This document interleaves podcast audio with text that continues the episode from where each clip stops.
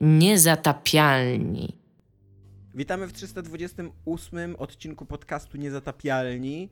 E, jest ze mną Iga Ewa Smoleńska, która reprezentuje własną opinię. Iga, powiedz cześć. Cześć, reprezentuję własną opinię, a najbardziej reprezentuję opinię firmy Więcej Laserów. Wciąż polecam nasze usługi.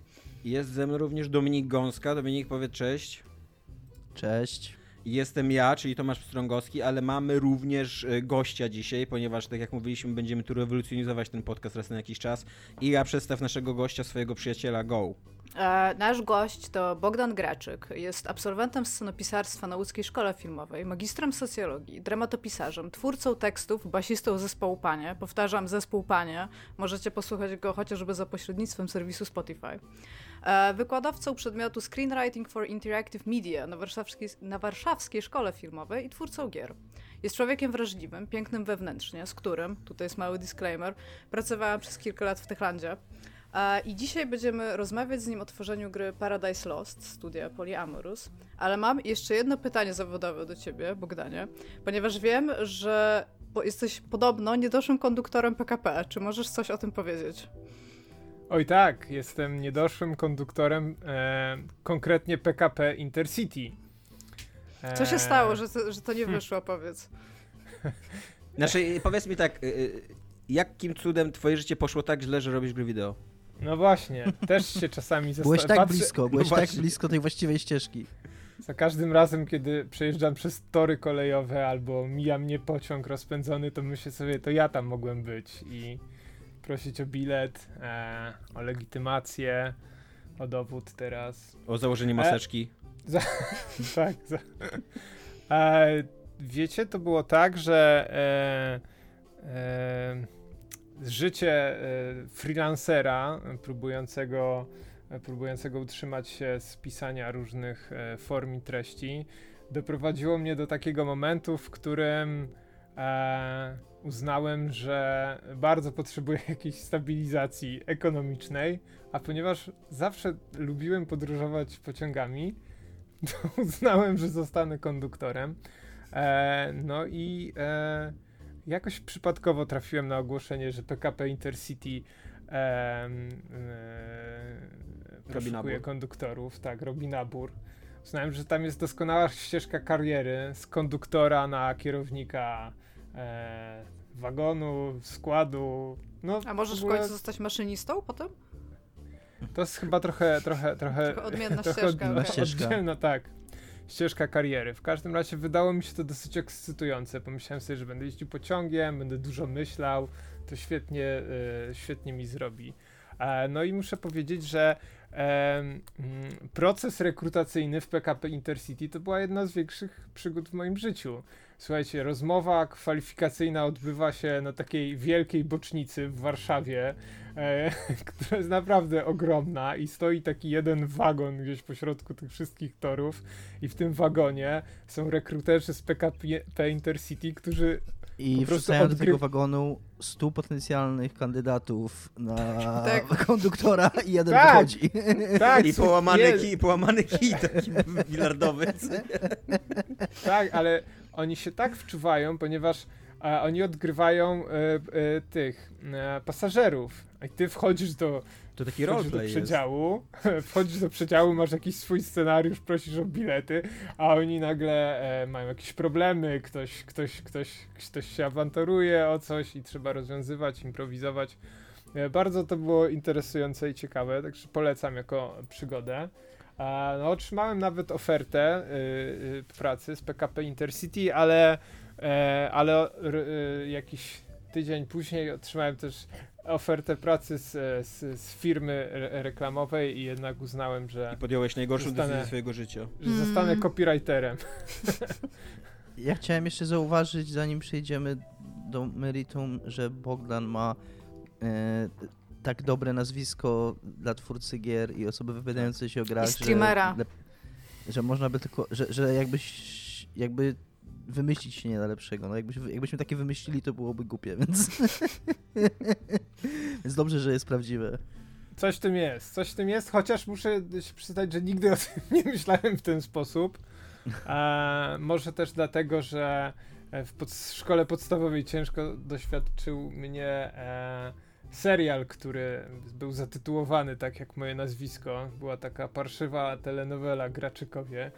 I to. Jeszcze była reklama w I czasach. było jeszcze reklama Bogdan mówi bankowy, także możecie sobie wyobrazić, że to po prostu każde e, przedstawienie e, się nowo Ja jak zobaczyłem osobie- twojego maila, to od razu pomyślałem, że to jest dobra nazwa na serwis growy. Nie? Tam nic nic nie Tak. trzeba zmieniać w zasadzie.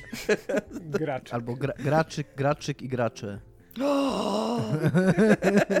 Weź to szybko ten, żeby Bogdan nam musiał płacić, jak to będzie się Szybko, domena, domena. E, dobra, e, zaczynamy. Znaczy, będziemy z Tobą rozmawiać głównie o Paradise Lost. Możesz nam powiedzieć od razu na początku, naszym, Która nawet jest- nasz, tylko naszym słuchaczom. Która jest najlepszą grą 6 na 10 na 10 zeszłego roku naszą. Tak? Nie, to żart, to żart. To był żart, być zabawny, kurde. Bardzo śmieszny żart to był. Powiedz nam, e, co robiłeś przy tej grze i jakby na, na czym polega Twoja rola. E, mo, moja rola, ja dołączyłem do zespołu jako e, lead narrative designer, a po mniej więcej e, roku zostałem e, oprócz tego game directorem. Znaczy nie przestałem, e, nie przestałem przewodzić narracji, ale zostałem game directorem. Game director w grach wideo to jest taki człowiek w każdej firmie pewnie robi trochę coś innego, ale ostatecznie czy teoretycznie e, moim zadaniem było e, pilnowanie spójności wizji i tego, żeby wszystkie elementy składowe e, gry zeszły się w jakimś sensownym kierunku albo w założonym kierunku. Czy to wyczerpująco e, To jest No. bardzo dobra odpowiedź. określa e, moją rolę w tym projekcie? E, no dobra, Nie. tylko jeszcze nie powiedziałeś, jak do niego trafiłeś. E, Bo rozumiem, jak- że, to, że nie byłeś od, y, od punktu dnia zero, tak? O, przy wymyślaniu go. Nie, y, dzień zero był, był, był e, przed moim dołączeniem do projektu. Chyba jakieś około, myślę, że półtora do dwóch lat em, trwał development e, Paradise Lost, zanim ja się tam pojawiłem. Em, I ja się pojawiłem tam dlatego, że, e, że, e, że zmęczyła mnie wtedy e, praca w, przy dużym projekcie, przy bardzo dużej grze, em, gdzie ten proces decyzyjny jest bardzo złożony i takie poczucie sprawczości często po prostu nie istnieje.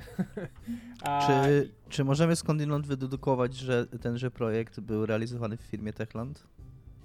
E, tak, znaczy, wiecie, ja myślę, że to jest coś bardzo uniwersalnego dla wszystkich em, dużych gier, e, dla wszystkich gier AAA. Jasne, no jasne.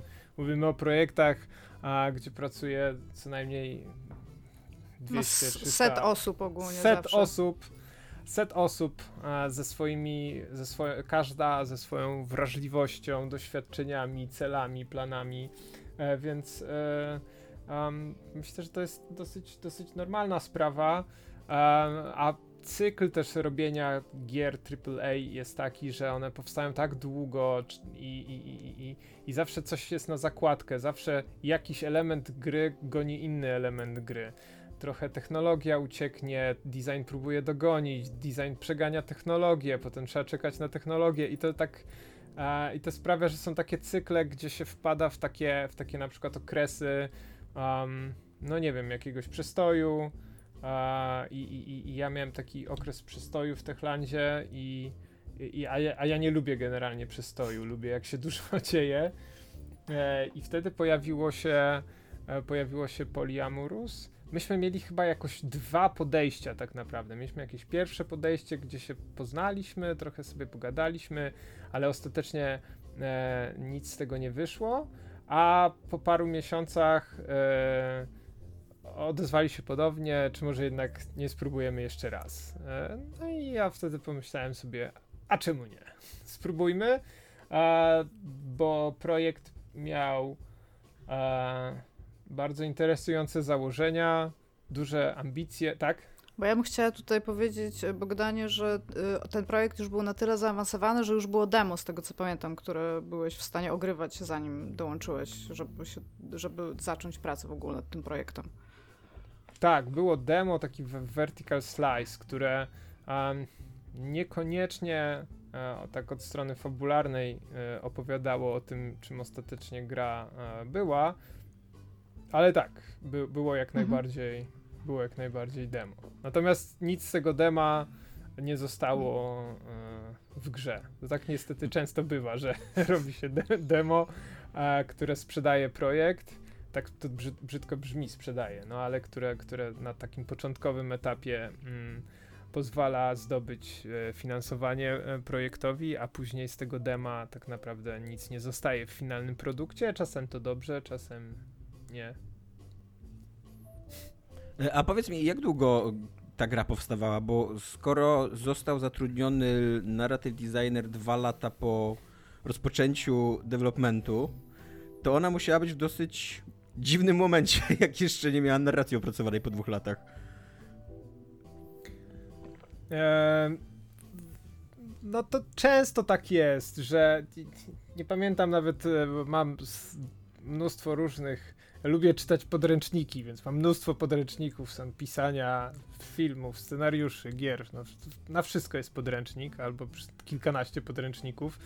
Pamiętam, że w którymś z tych podręczników jest właśnie taki e, rozdział dotyczący różnych wariantów, w którym e, pisarz przychodzi za wcześnie, za późno, ale, ale nigdy w odpowiednim momencie. I a, bardzo często jest tak, ja myślę, że w Paradise Lost akurat to było trochę tak, że, że czasami e, właśnie inaczej. Nie do końca wiem, jak było zanim, e, zanim dołączyłem do projektu, ale często jest tak, że e, że pisarz od początku, czy, czy zespół narracyjny na samym początku powstawania projektu, kiedy tak naprawdę e, e, powstają jakieś w ogóle takie ramy technologiczne, to też e, potrafi to nie zadziałać, nie? że to nie zawsze jest takie proste, że pisarz powinien być od samego początku i wtedy wszystko się udaje. Czasami po prostu tak? Nie Znalazłam ten podręcznik, o którym mówił Bogdan, jeżeli kogoś by zainteresowało. Nazywa się Video Game Storytelling What Every Developer Needs to Know About Narrative Techniques, napisany przez Iwana Skolnika. Tak. E, I, i, I tam naprawdę, jeśli mielibyście przeczytać tylko ten rozdział em, o, o właśnie o tym. E, o- Błędy o, w o tej- zatrudnianiu pisarzy, tam jest taki rozdział. No. Tak, to, to warto choćby dlatego, bo to też wiele mówi o procesie e, powstawania gier. E, tak. No dobra, no i na, na jakim etapie ty przyszedłeś jakby? Jak, jak wyglądała ta gra wtedy, jak ty przyszedłeś? E, gra miała e, swoje mm, założenia, miała te em, właśnie dla tych, którzy nie znają e, gra e, Paradise Lost to jest historia e, 13-letniego chłopca, która rozgrywa się w e, postapokaliptycznej Polsce w alternatywnej wersji historii, w której II wojna światowa nie, e, nie skończyła się w roku 45. A, I to jest taka bardzo e, fatalistyczna wizja e, świata i, w założeniu kameralna e, opowieść o stracie, e, z którą nasz główny bohater musi sobie poradzić. I e, taką ramą narracyjną, ale też artystyczną dla całego projektu było przejście e, przez e, pięć etapów żałoby czyli zaprzeczenie, gniew. Trzeci to jest po polsku chyba targowanie. E, Negocjacje chyba następnie... najczęściej się mówi. Słucham? Jak? Negocjacje chyba się najczęściej Negoc- tak, ne- negocjacje brzmi dużo zgrabniej. E, Targowanie ja targowanie. znalazłam. No właśnie Okej. u, cie, u, ciebie w grze jest, u ciebie w grze jest chyba targowanie się, ale jak to, jak to widziałem, to miałem takie akurat... eee. Znaczy widzę tutaj się- po prostu y, podręcznik z zakresu psychologii. Jest zaprzeczenie, gniew, targowanie. No bo to jest, tak, ale wydaje mi się, że to, to się różnie spotyka. Ja spotkałem się również z tłumaczeniem negocjacji. Wydaje mi się, że te negocjacje Jest brzmią ładniej na pewno, zgrabniej. Brzmi zgrabniej. Też, y, też, y, też Dominik, e, jestem team negocjacje w, tym- w tym kontekście, gdybym miał wybierać, ale to jest w ogóle ciekawa anegdota. E, pewnie większość z was... Jeszcze y, zanim opowiesz anegdotę, No. to dopowiedz jeszcze te dwa ostatnie. Depresja, akceptacja. Depresja, Dobra, i teraz akceptacja. anegdota. Okej. Anegdota dotyczy właśnie rzeczonego targowania i e, polskiej wersji językowej. Otóż e, wbrew pewnie intuicji, mimo że gra powstawała w Polsce e, w, w, studiu osadzonym w Warszawie, co prawda robiona była przez międzynarodowy zespół, to my... Rozgrywa się w Polsce i opowiada o polskich Tak. bohaterach. To, to, to my nie pisaliśmy tej gry po polsku, my pisaliśmy ją e, po angielsku i tak naprawdę e, polska wersja językowa powstała e, e, rękoma e, zewnętrznych tłumaczy. E, Ale tak też po jest prostu- zaskakująco często w ogóle w Polsce pisze się gry po angielsku i Ale Tak. również pisze się po polsku gry i na przykład bardzo, bardzo, bardzo, bardzo, bardzo, bardzo znane studio robiące gry AAA w Tak. dużej mierze pisze po polsku. Tak, je- jest takie jedno bardzo znane, bardzo duże studio e, i oni mają e, bardzo, bardzo fajny system, w którym, w którym mają wewnętrzny zespół odpowiedzialny za taką, za, za lokalizowanie, e, takie tłumaczenie, ale takie ekstra tłumaczenie, bo są ramię w ramię z, z pisarzami. Myślę, że to jest tak naprawdę e, idealne rozwiązanie, jeśli mówimy o, o, o jakości. Bo, ale bardzo e, kosztowne do tak. studia. tak. No, nasza sytuacja z Paradise Lost była taka, że mimo, że ja miałem wielką ochotę e, napisać polską wersję językową i nawet w pewnym momencie chciałem, żeby to nie było takie, takie jeden do jednego tłumaczenie, tylko po prostu em, no, bardziej adaptacja, nie, ale po prostu nie starczyło na to czasu. No, nie, nie, nie, nie. Tyle rzeczy było do zrobienia, że, że, że nie, zna, nie znaleźliśmy na to czasu. I stąd A skoro już- targowanie, nie negocjacje. Skoro już sam poruszyłeś ten temat, to ja mam takie pytanie, bo mnie to dosyć fascynuje też jako człowieka, który pisze Ale gry. przepraszam, tylko jeszcze, No. żeby zamknąć ten wątek, Iga ma rację, że, że to targowanie się to też nie jest tak, że oni to wymyślili, bo to się pojawia w literaturze i, i Mhm. to jest po prostu kwestia tłumaczenia terminów z angielskiego. Moim zdaniem to targowanie nie jest zbyt zgrabne, ale, ale jakby ono się przyjęło. Jest wiele rzeczy, które się w języku polskim przyjęło z jakiegoś powodu mniej zgrabnie niż powinno być i tak funkcjonuje, więc tak bardziej prostu się dojebałem. No. Ale, ale- Klasyczny Dominik, hashtag. Ale się działo to w tobie, co?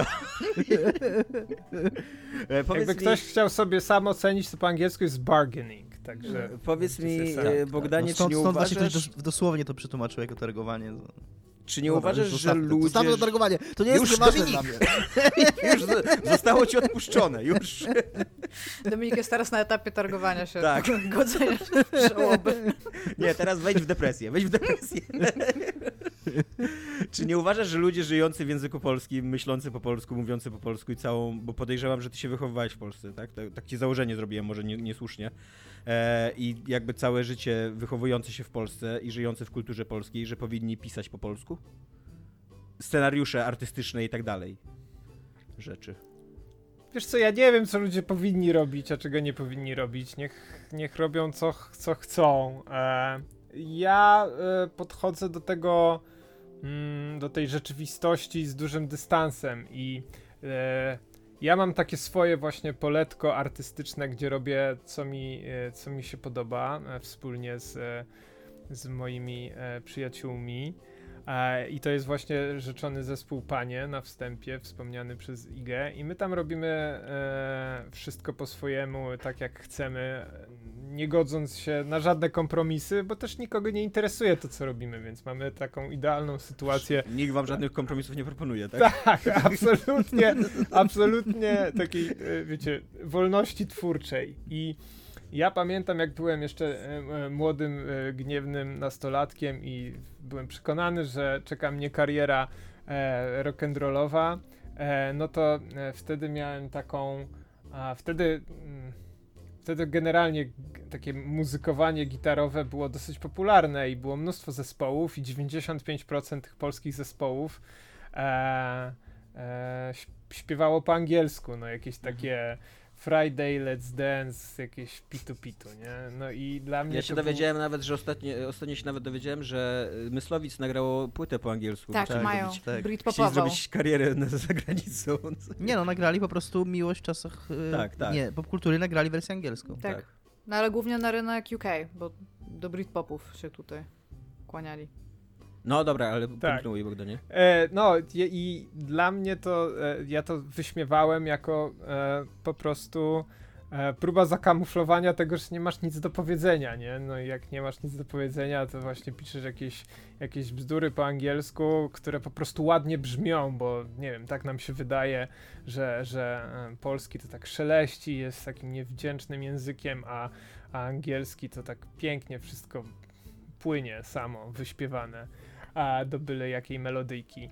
E, I wtedy byłem bardzo radykalny i uważałem, że należy tworzyć po polsku, ale tak naprawdę z czasem e, e, moje, e, moje stanowisko nie tyle się złagodziło, ile ewoluowało do takiego, że no po prostu trzeba mieć coś do powiedzenia.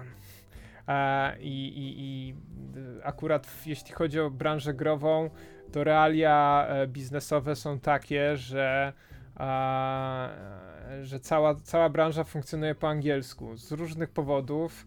A, tam są, tam, no. I, I, trzeba się do tego dostosować. Natomiast ja mam taką dużą, e, wydaje mi się, staram się mieć zawsze taką, taki autokrytycyzm wobec tego, co robię i wiem, że e, wiem, jakie są ograniczenia mojego pisania po angielsku. Wie, wie, jestem w stanie mam pełną kontrolę nad tym, czego na przykład nie jestem w stanie osiągnąć po angielsku, jak piszę, a co jestem w stanie osiągnąć po polsku. No i to też po prostu z czasem człowiek uczy się tym zarządzać. My w Paradise Lost a mieliśmy tę zaletę, przez my mówię e, jako zespół narracyjny, bo jeszcze e, ja tej gry sam nie pisałem. Był ze mną w zespole e, Jurek Zalewski, e, świetny, świetny pisarz, twórca e, między innymi e, hitu e, Terminator e, krakowskiego Tejona. E, I, e, I myśmy pracowali ramię w ramię z Chrisem Panasem Gallowayem, który do nas dołączył jako producent, ale myśmy wykorzystywali jego doświadczenie edytorskie. On przez lata pracował jako, jako edytor a, I mieliśmy ramię w ramię człowieka, który edytował nasze teksty, które pisaliśmy po angielsku, więc mieliśmy ten bezpośredni konta, kontakt e, z osobą, która e, no, operuje e, językiem e, angielskim bez żadnych kompromisów i byliśmy zawsze w stanie mu wytłumaczyć wiem, kontekst czy, czy, czy, czy założenia, więc w, akurat przy Paradise Lost mieliśmy całkiem, całkiem niezłą e, całkiem niezły komfort pracy. Ale Ile no właśnie. chyba no. dodać coś w tym temacie, bo podnosiłaś rękę na początku, czy nie? Ja? No. E, nie, ja, ja pomachałam głową, jak się zapyta, znaczy, jeżeli się pytasz o moją opinię, no to ja, ja, dużo piszę i dużo piszę w obu językach i jakby jakby ra... oczywiście dużo, dużo łatwiej się pisze w języku takim no native, który masz, ale no na tyle długo już po prostu muszę pisać dokumentację w języku angielskim. Bardzo, który masz zabawny, native że, język że o, swoim, że, o swoim języku, że o swoim języku, który masz native powiedziałaś native. native. Ojczysty. Tak. A, no natomiast właśnie tak dużo już piszę dokumentacji wszystkiego w języku angielskim i tak dużo czytam w języku angielskim, że uważam, że mam jak, jakąś... Może, jeżeli, jeżeli mogę napisać, znaczy jeżeli muszę napisać po angielsku, to nie mam z tym problemu, a może w taki sposób. Ale to nie o mnie, prawda? Nie rozmawiamy tutaj o moich poglądach. Ale musiałaś, zrobić, sobie, musiałaś zrobić sobie ten Nie, zrobiłam tak, ja w ogóle nie podniosłam ręki. szereg wyjść. nie, no dobra, to, to, ja tutaj, żeby Iga nie była sama ze sobą, to ja powiem z kolei w drugą stronę. Ja uważam, że Polacy powinni pisać po polsku, bo uważam, że bardzo, bardzo trudno i wymaga to bardzo dużo czasu i bardzo nawet niesprawności językowej, ale właśnie wychowywania się w innej kulturze, żeby wejść na literacki poziom języka. Yy, a w literaturze liczy się to, co jest pomiędzy słowami bardzo często. Metafora, wrażliwość i tak dalej, a nie tylko znanie, nie tylko znajomość yy, słów i gramatyki. Nie? Dobrze, to ja zabiorę na moment. Bogdana i w związku z tym zadam mu pytanie. A ja mogę... Chciałem no, Bogdan, tylko czy ja mogę, tego, ale czy ja mogę, mieć, czy ja mogę mieć zdanie na, na ten temat? Bo wszyscy wyrazili swoje zdanie na ten temat. Nie, a, nie ty, ja jakoś ty nie, odpadłeś na targowaniu się, przepraszam. Jakoś nie, nie dostałem możliwości wyrażenia swojego zdania. No dajesz, temat. dajesz, Dominiko. A później nas poniekąd, podsumuję wszystkich. Poniekąd zgadzam się z Tomkiem, ale i nie chcę tutaj obrażać Bogdana Graczyka, ani nikogo w szczególności, ale wydaje mi się, że o ile faktycznie w literaturze E, czy w jakimś tam reportażu, czy no czymś takim faktycznie, jakimś gdzie, gdzie ten język ma takie znaczenie, możesz mieć rację, natomiast bardzo mało jest gier wideo, i które, które byłyby niezależnie od tego, w jakim języku są pisane i przez kogo są pisane, na które w ogóle można by patrzeć w taki sposób. E, często ten jednak ten język jest bardziej środkiem do celu. Ta fabuła jest mniej lub bardziej jednak pretekstem do czegoś, nawet w przypadku gry narracyjnej, więc nie wydaje mi się, żeby to miało znaczenie. No i Bogdan, podsumuj ten temat. Ja chciałem się z, tak e, zgodzić z, z tym, że jeśli mówimy o takich walorach czysto literackich, to na pewno masz rację i, e, i to, jest, to jest pewien e, kompromis. E, natomiast e, wydaje mi się, że w pisaniu growym, e, jak i w takim pisaniu scenariuszowym, wartość literacka jest drugorzędna wobec tak naprawdę myślenia sytuacyjnego czy, czy, czy inscenizacji. Czy to nie jest dokładnie to, co ja powiedziałem przed chwilą? Tak. Totalnie jesteście w jednej tak. drużynie. Także jesteśmy team negocjacja. W ogóle, w ogóle wam ta, ta piątka na moim ekranie nie, nie wyszła. Mi też nie, ja dostałem ja i Tomek dostał w U mnie na ekranie Bogdan, Bogdan, Bogdan, dał piątkę drzwiom, a, a y, Dominik z plaskacza i Igę pociągnął. Ważne że, ważne, że u mnie wyszła. Dominik jak zwykle Iga. Dobra, Iga, miałaś pytanie, dajesz. Tak, bo właśnie chciałam ci zadać pytanie. E, nie dość, że studiowałeś scenopisarstwo, działasz bardzo aktywnie zawodowo w, w jakby w ramach tego, to jeszcze wykładasz i chciałam się zapytać e, właśnie odnośnie do tego, co powiedział Tomek i odnośnie do tego, co w ogóle ty teraz powiedziałeś, gdzie zauważasz główne różnice pomiędzy pisaniem literackim, scenopisarskim, growym i w ogóle pomiędzy mediami? Chciałem sprostować, że będę wykładał. Mam w przyszłym tygodniu pierwsze zajęcie. Nie wiem, kiedy, kiedy oficjalnie. Panie profesorze, już jesteś. Więc trochę się poczułem jak impostor, e, ale to, to dopiero w przyszłym tygodniu zacznę. E, e, trochę, trochę tak. Natomiast no, różnice są. Hmm, na jakimś poziomie każde pisanie jest podobne, ale różni się bardzo w szczegółach. No i zupełnie inaczej się pisze e, powieści od tekstów e, pieśni. I ja akurat, e, moja droga. Jeszcze inaczej była... pisze się instrukcje obsługi maszyn cięż, sprzętu tak. ciężkiego. Tak. Teraz wymieniajmy tak. wszystkie rzeczy, które pisze się inaczej. Ja, ja chciałem tylko powiedzieć, że właśnie ja, e, e, moja droga, czy, czy, czy, czy moje doświadczenie z pisaniem, to było no, takie doświadczenie poszukiwania e, medium, czy też sposobu, w którym ja będę czuł się zrealizowany jako twórca czegoś, ale jednocześnie e, to tworzenie też pozwoli mi na przykład e, e, mieć, po, pozwoli, pozwoli, pozwo, pozwoli mi na karierę e, jakąś e, i opłacenie rachunków. To jest tak, to jest, to jest dylemat wielu osób, które piszą w Polsce. Czy, tak. czy pisać, czy Czy iść do BKP.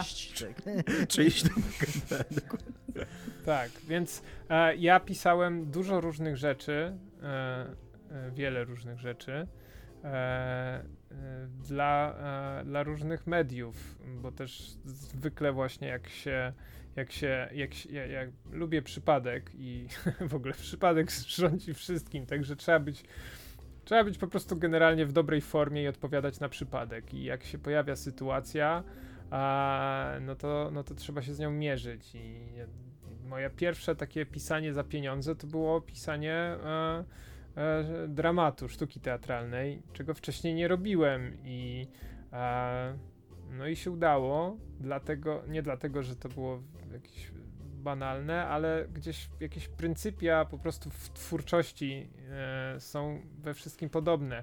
Dla mnie podstawowym e, pryncypium jest to, że należy w sobie e, wykształcić umiejętność do krytyki samego siebie i ja wydaje mi się jestem takim dosyć srogim krytykiem dla samego siebie i, i, i, dzięki temu po prostu poprzez powtarzanie, poprawianie, powtarzanie i poprawianie, wydaje mi się, że udaje mi się dojść do jakiegoś a, przyzwoitego poziomu, bez a, względu na to, co piszę. O. A w którym momencie dochodzisz do takiego punktu, kiedy przestajesz czytać to, co już napisałeś i zaczynasz pisać dalej?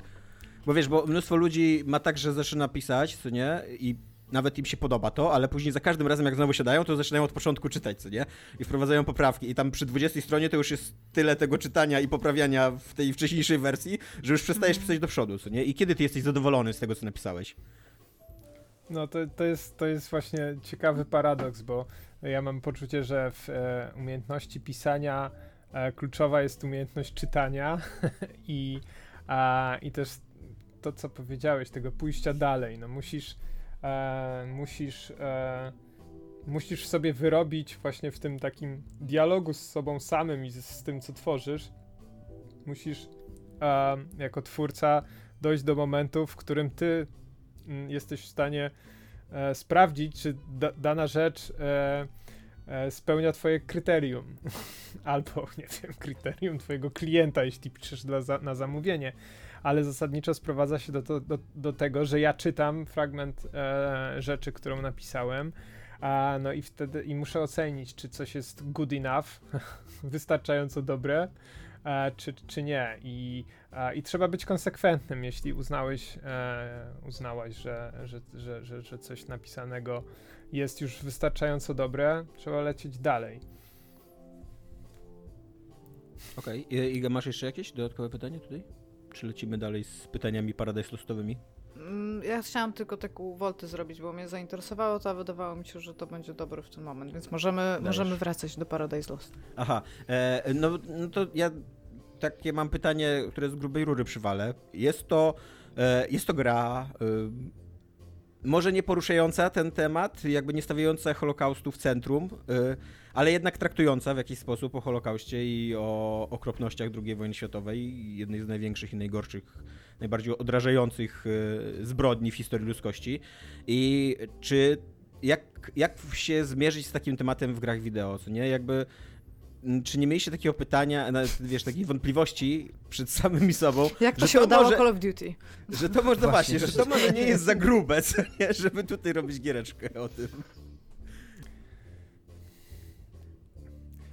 Wiesz, ja myślę, że to, to, jest, to jest bardziej pytanie, nie wiem, do, do twórców Wolfensteina e, czy rzeczonego Call of Duty niż do nas, bo um, no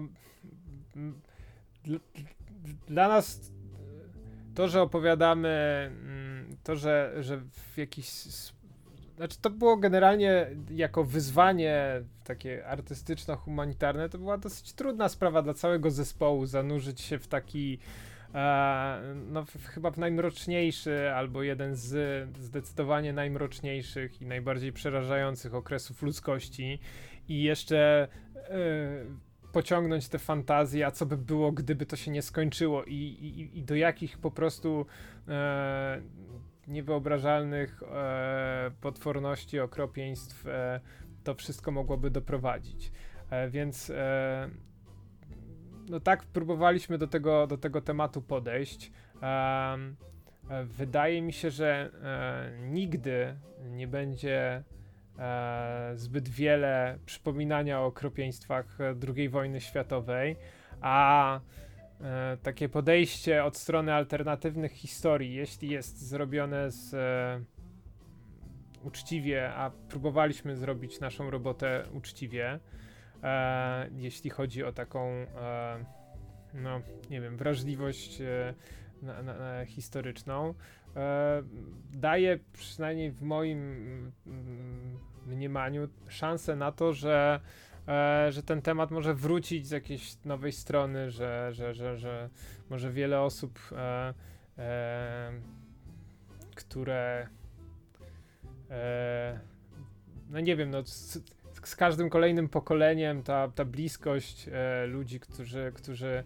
którzy przeżyli II wojnę światową się oddala, prawda? No my jesteśmy z pokolenia, e, gdzie, gdzie dla naszych dziadków no to była e, to, to były ich realne przeżycia i wspomnienia.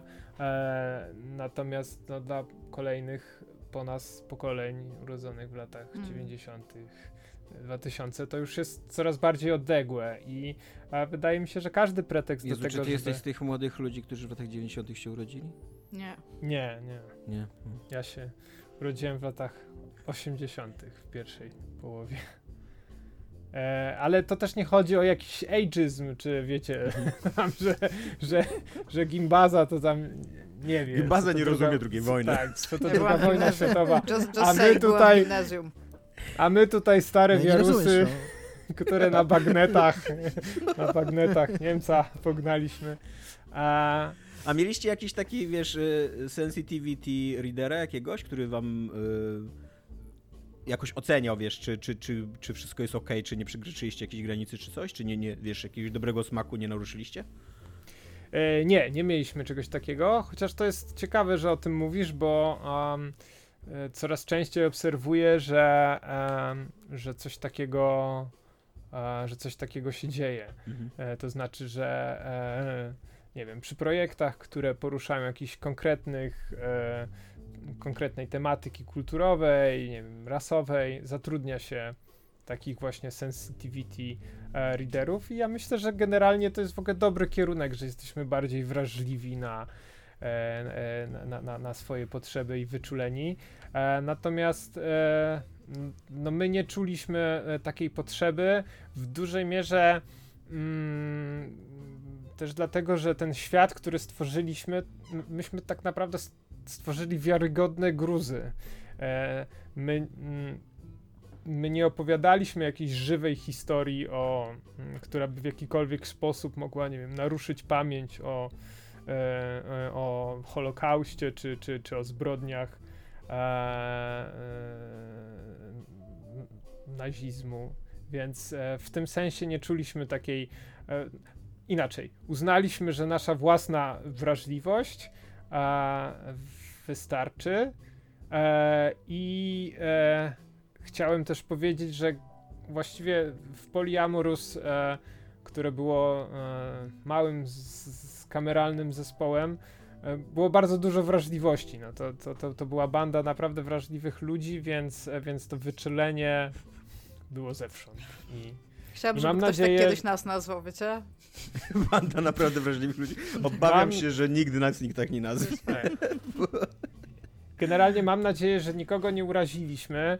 A... Nie, ja właśnie ja bym chciał tak powiedzieć, że to nie są jakiś, jakiś atak z mojej tak, strony, to bo ja, ja, ja, ogląd- ja grając w tą grę właśnie nie miałem takiego uczucia, że w którymś momencie jakoś przegięliście czy coś, co nie?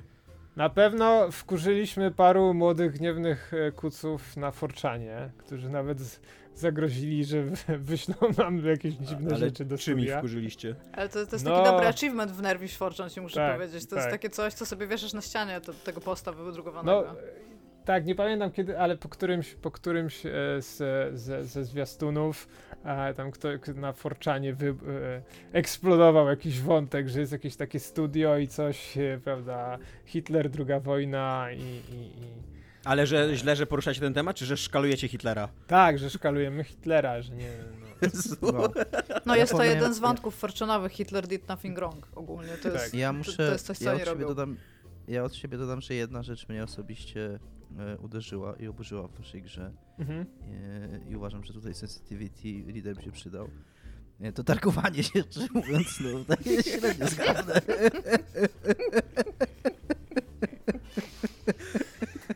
Jeżeli ktoś z naszych słuchaczy tworzy grę, gdzie jest poruszany pięć etapów żałoby i macie zamiar wydać e, ją w języku polskim, to proszę zatrudnijcie Dominika przynajmniej na pół dnia, żeby spojrzał na tę listę pięciu stopni i powiedział wam, żeby zmienić nazwę trzeciego. Iga, zapytaj się mnie, co jest grane. Tomek, co jest u grane? Słuchaj, O, inter- dzięki, interesuję że się pytasz, tym, Iga. myślałam o tym cały dzień. Dzięki, że pytasz, dzięki, że pytasz. Jest u mnie przeczytana książka. E, e, tak, damy teraz trochę e, Bogdanowi odpocząć, bo już widzę, że to on będzie przez 2,5 godziny dzisiaj gadał, będziemy słuchać i kiwać głowami. E, więc e, e, przeczytałem książkę, która się nazywa Burza Lodowa, ma taki tytuł. E, Jest to książka, która została zekranizowana i najprawdopodobniej przynajmniej kilka osób z, naszy, z naszych słuchaczy może kojarzyć tą ekranizację, bo ją zrobił Angli, jeden z najwybitniejszych reżyserów naszych czasów, przynajmniej tworzących w Ameryce.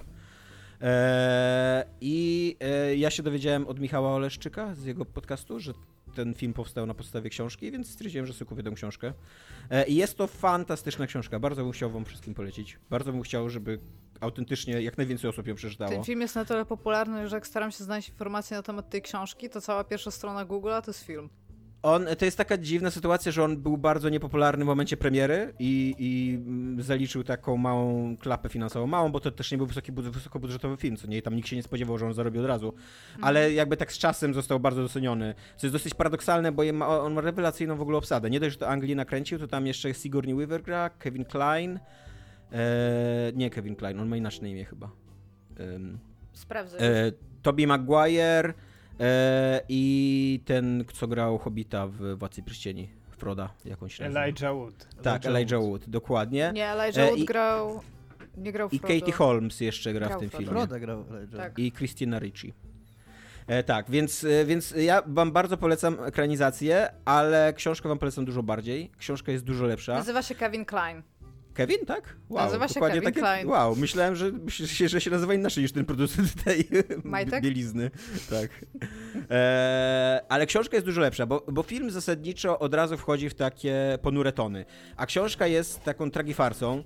To jest książka, która się rozgrywa w 1973 roku, co jest bardzo ważne, bo to jest taki moment, yy, według autora Ricka Moody'ego, to jest taki moment, kiedy Ameryka się kończy, albo pewien, pewna formuła Ameryki się kończy.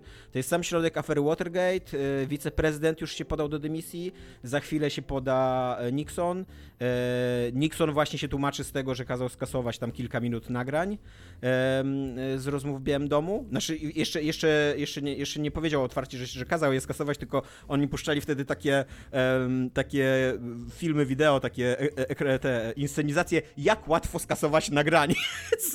I że tam jakaś sekretarka przez przypadek nacisnęła inny przycisk i to jest dosłownie to było takie zainstalowane. Podchodziła taka sekretarka i to o puch, tutaj zły przycisk nacisnęłam, co nie?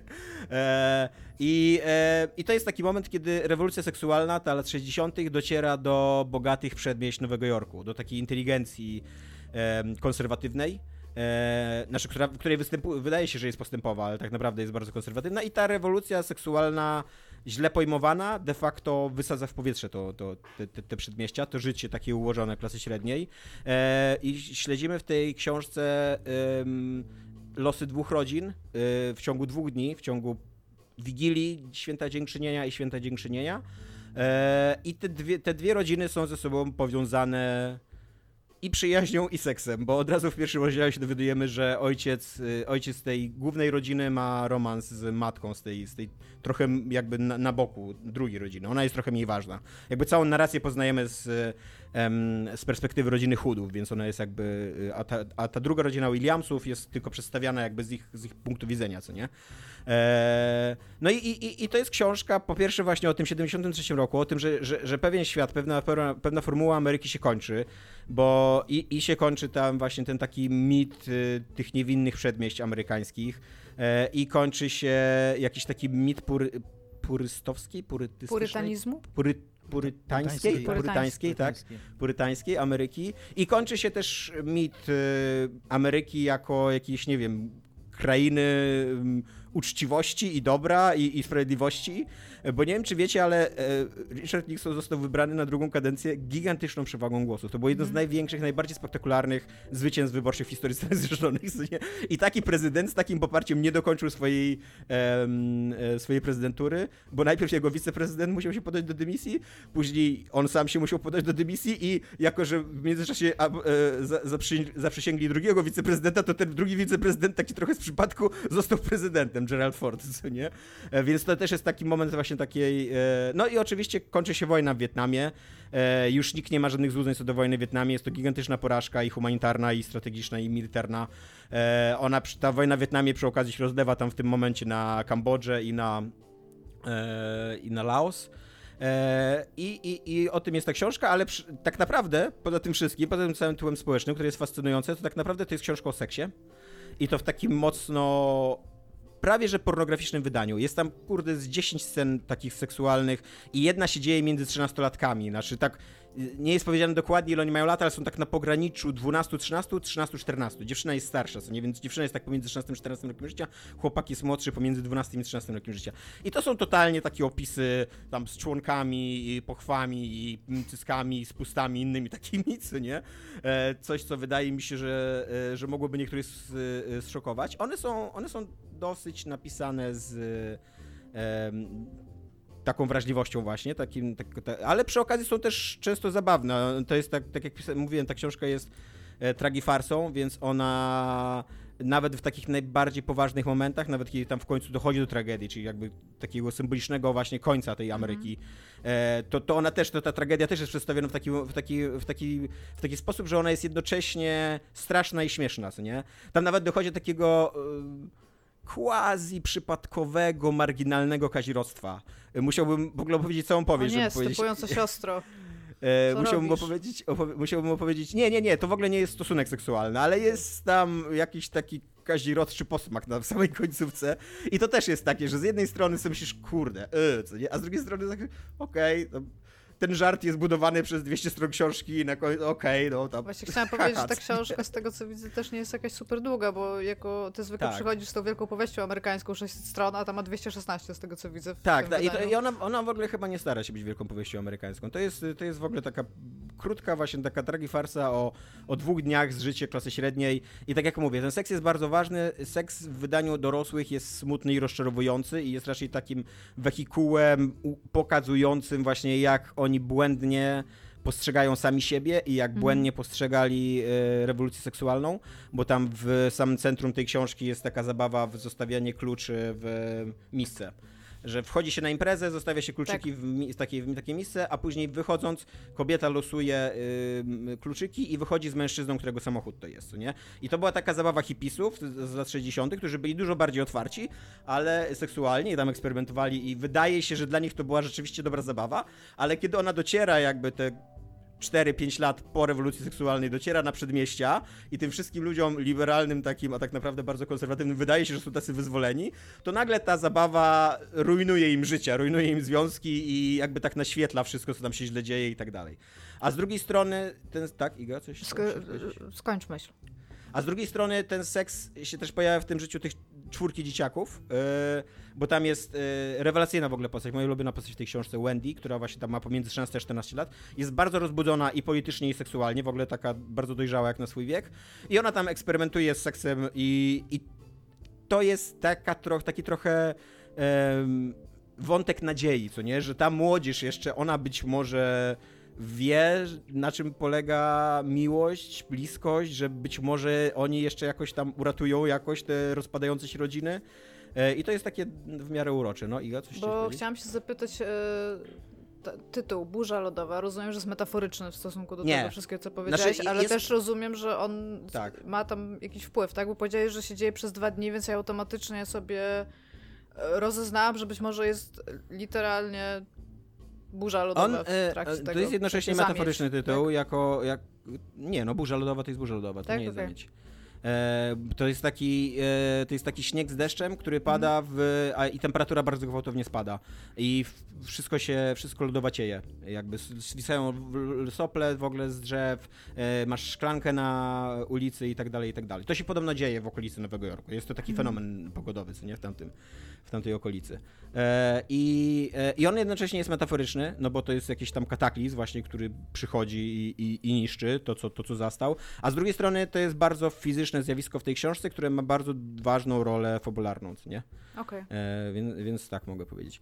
E, I jedyne, co mogę e, powiedzieć złego o tej książce, to niestety jest dosyć słabe tłumaczenie polskie. Iga, jak masz otwartą tam tą stronę internetową, to możesz przeczytać, jaka jest tłumaczka, bo oczywiście zapomniałem sobie zapisać. E, mam tłumacz Maria Korusiewicz. Tak, to jest tłumaczenie z 99 roku, więc... Tak, to masz chyba tą samą książkę dokładnie, którą Tak, oglądam. tak. Jest, jest tylko jedno wydanie jej w Polsce. Pruszyński. I ona chyba, tak, ona chyba mhm. też kosztuje z 5 zł na Allegro.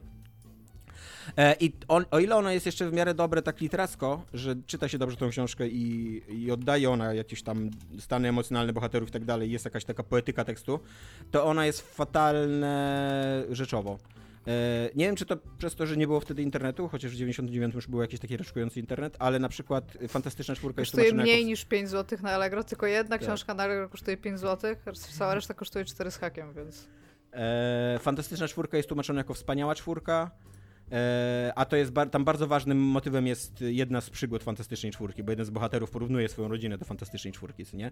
E, a na przykład Oakland, Oakland Riders, którzy, czyli drużyna futbolu, oczywiście, że została przetłumaczona jako drużyna piłki nożnej, E, no i jest mnóstwo takich, takich drobnych wpadek. Widać, że takie wynikające z braku researchu, nie? Po prostu. Jakiejś takiej braku wiedzy o amerykańskiej popkulturze i kulturze, i kulturze takiej w ogóle telewizyjnej i tak dalej?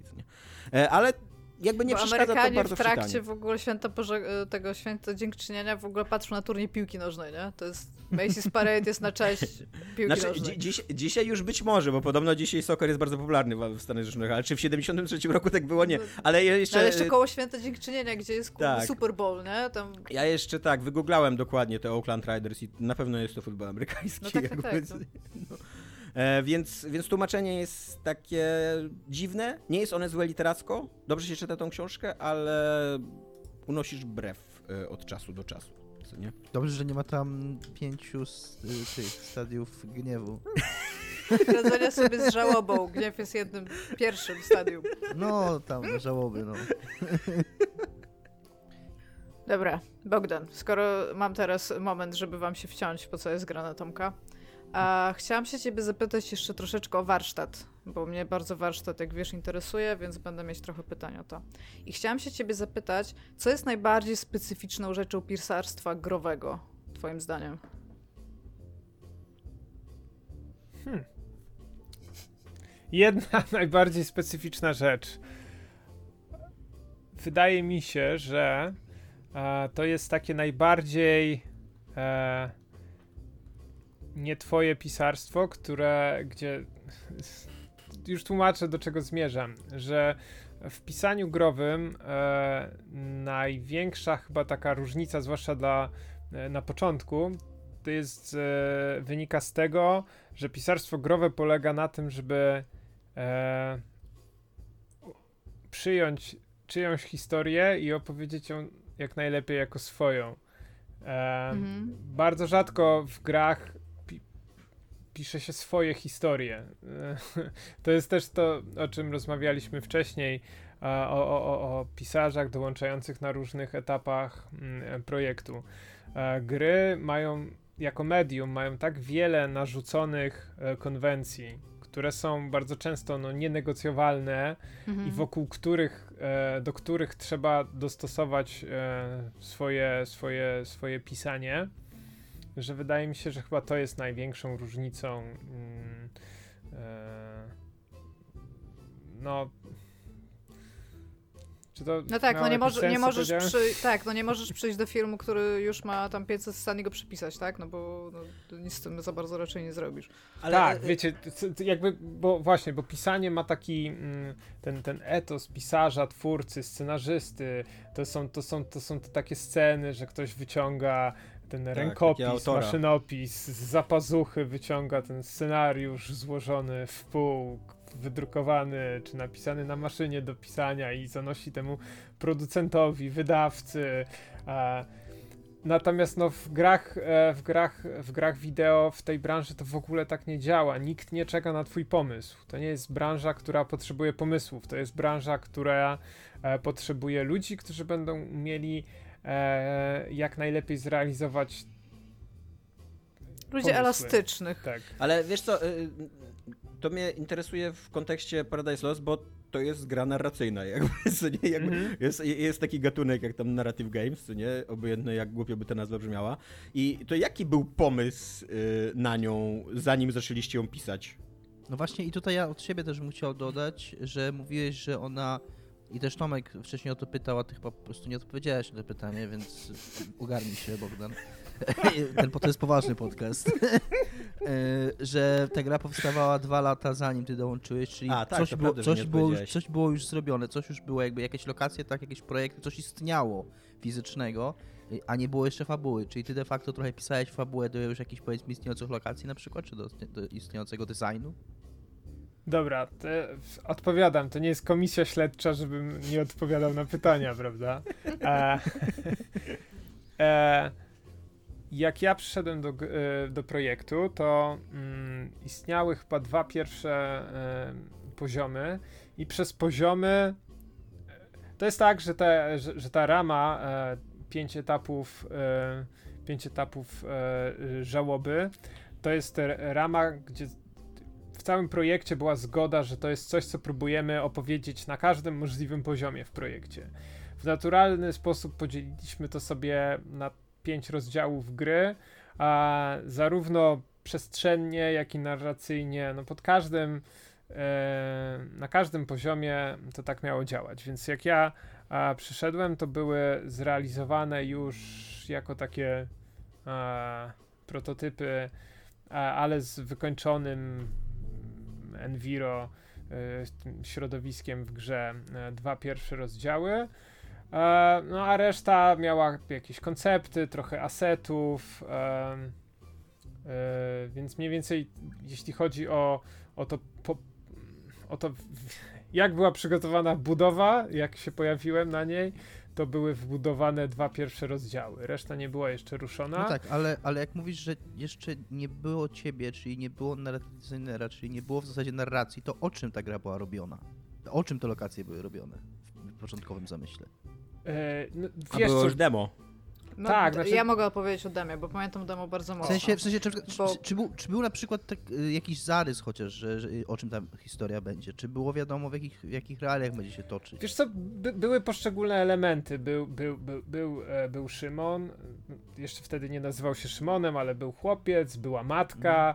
E, Było radio, Czyli takie- była matka, która Czyli wychodziła takie jakby na... moty, motywy, po, mo- pojedyncze Tak, motywy, które tak. ty później musiałeś wypełnić jakimś konkretem, tak? były postaci. em, właśnie, nie wiem, czy tutaj jest jakaś. Jak macie ustaloną z widzami, słuchaczami e, politykę spoilerową? Możesz mówić spoilerę, y, jakby Mamy taką, napiszemy. że cały czas mówią nam, że za dużo spoilujemy, więc No zgadzam nie, się. Dobra. a- ale zasadniczo jest to wywiad o Paradise Lost, więc Które Okej. też y, Mów, szeroko tak. omawialiśmy jakby wcześniej Tak. na, na Dobra, no podcastu. to uwaga, spoiler. E, ostrzeżenie przed, przed spoilerami dla osób wrażliwych.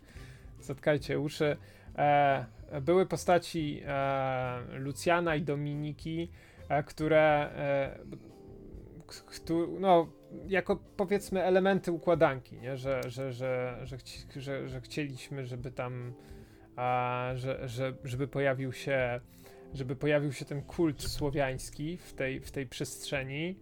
Um, właśnie, ja nie wiem jak bardzo mogę zdradzać różne pomysły, które ostatecznie kiedyś istniały, ale których nie zrealizowaliśmy z różnych powodów, możesz. ale, ale w nie pierwotnych... nic przeciwko. Ja nie wiem, czy NDA Bogdan, no to zezwala Tak. bardziej.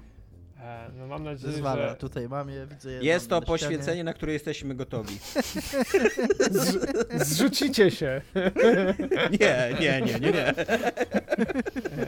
E, e, and, and, and, no. A, więc to jest, to jest, że generalnie to jest częsta sytuacja, że, że przychodzisz do projektu i tam są już jakieś poszczególne klocki. I chodzi o to, żeby te klocki a, nanizać na, na, na, na tę nić fabularną. A, w Paradise Lost to, to, co pomagało, to właśnie to, że, e, że była narzucona z góry rama, która mi się bardzo podobała. To znaczy ten pomysł e, na pięć etapów e, żałoby jako, jako ramę narracyjną. Ja bardzo lubię pracować w, w takich ramach i w ograniczeniach. Ograniczenia bardzo wyciskają z człowieka taką fajną, skondensowaną, skoncentrowaną e, kreatywność. E, więc e, dla mnie to, to było dosyć naturalne, żeby, żeby po prostu zacząć pracować wokół tego, co już powstało. Natomiast e, to, jak wyglądała praca przed moim pojawieniem się w projekcie, no to to nie wiem, więc wolałbym... Ale, Mhm. Z tego co mówisz, to ja No wydaje nie, ale mi się. y, y, przepraszam, y, Bogdan, jasne, że jakby my nie oczekujemy, że tam ktoś No. jak wyglądała praca, ja bardziej pytam o to, y, przyszedłeś i powiedz, i jaką informację dostałeś? Robimy grę o II wojnie światowej, w której będzie sztuczna inteligencja, w której będzie, czy nie, czy nie będzie, czy to, czy to dopiero ty musiałeś wymyślić, której Mhm. będzie bunkier i ten bunkier będzie miał tyle poziomów, czy ty wymyśliłeś, jakie to będą poziomy, czy to już było wiadome, o to mi chodzi, jakby co, Okej. było, co, ty, co, co było zastane przez ciebie, jak, jak, jak dołączyłeś do Czy zespołu? ja, ja jakby widząc tą grę zakładam, że na początku, znaczy teraz już wiedząc, że to nie, była, nie był pomysł na historię, bo tak zakładałem, skoro to jest gra narracyjna, e, że jakby tutaj pomysłem była jakaś super lokacja, tak? Ktoś wymyślił, ale by było super zrobić grę Właśnie- rozgrywającą się w alternatywnej historii w bunkrze pod ziemią, tak?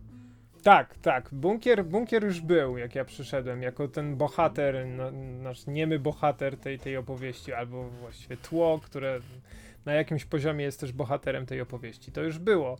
A więc e, e, ja i, i, i moja, moje pierwsze zadanie, właściwie takie, to, to czym się na początku zająłem, to było stworzenie e, fabuły.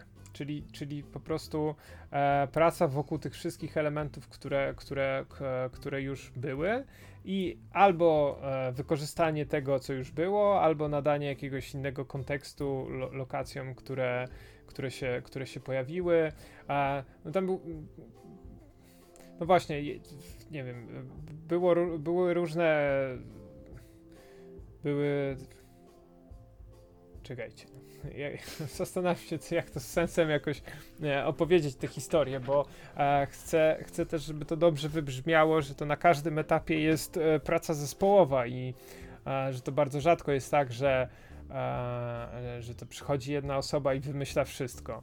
E, to inspirowanie się pracą e, mm, innych osób w zespole to jest też jedna z takich magicznych E, aspektów tej, tej roboty, bo e, ludzie, którzy na co dzień operują e, obrazem, nie wiem, artyści koncepcyjni, którzy rysują rzeczy w 2D, czy level artyści, którzy układają rzeczy z, w, w przestrzeni 3D, oni potrafią mieć jakieś rewelacyjne pomysły, które są super inspirujące i, i wokół których opo opowiada się, się te historie.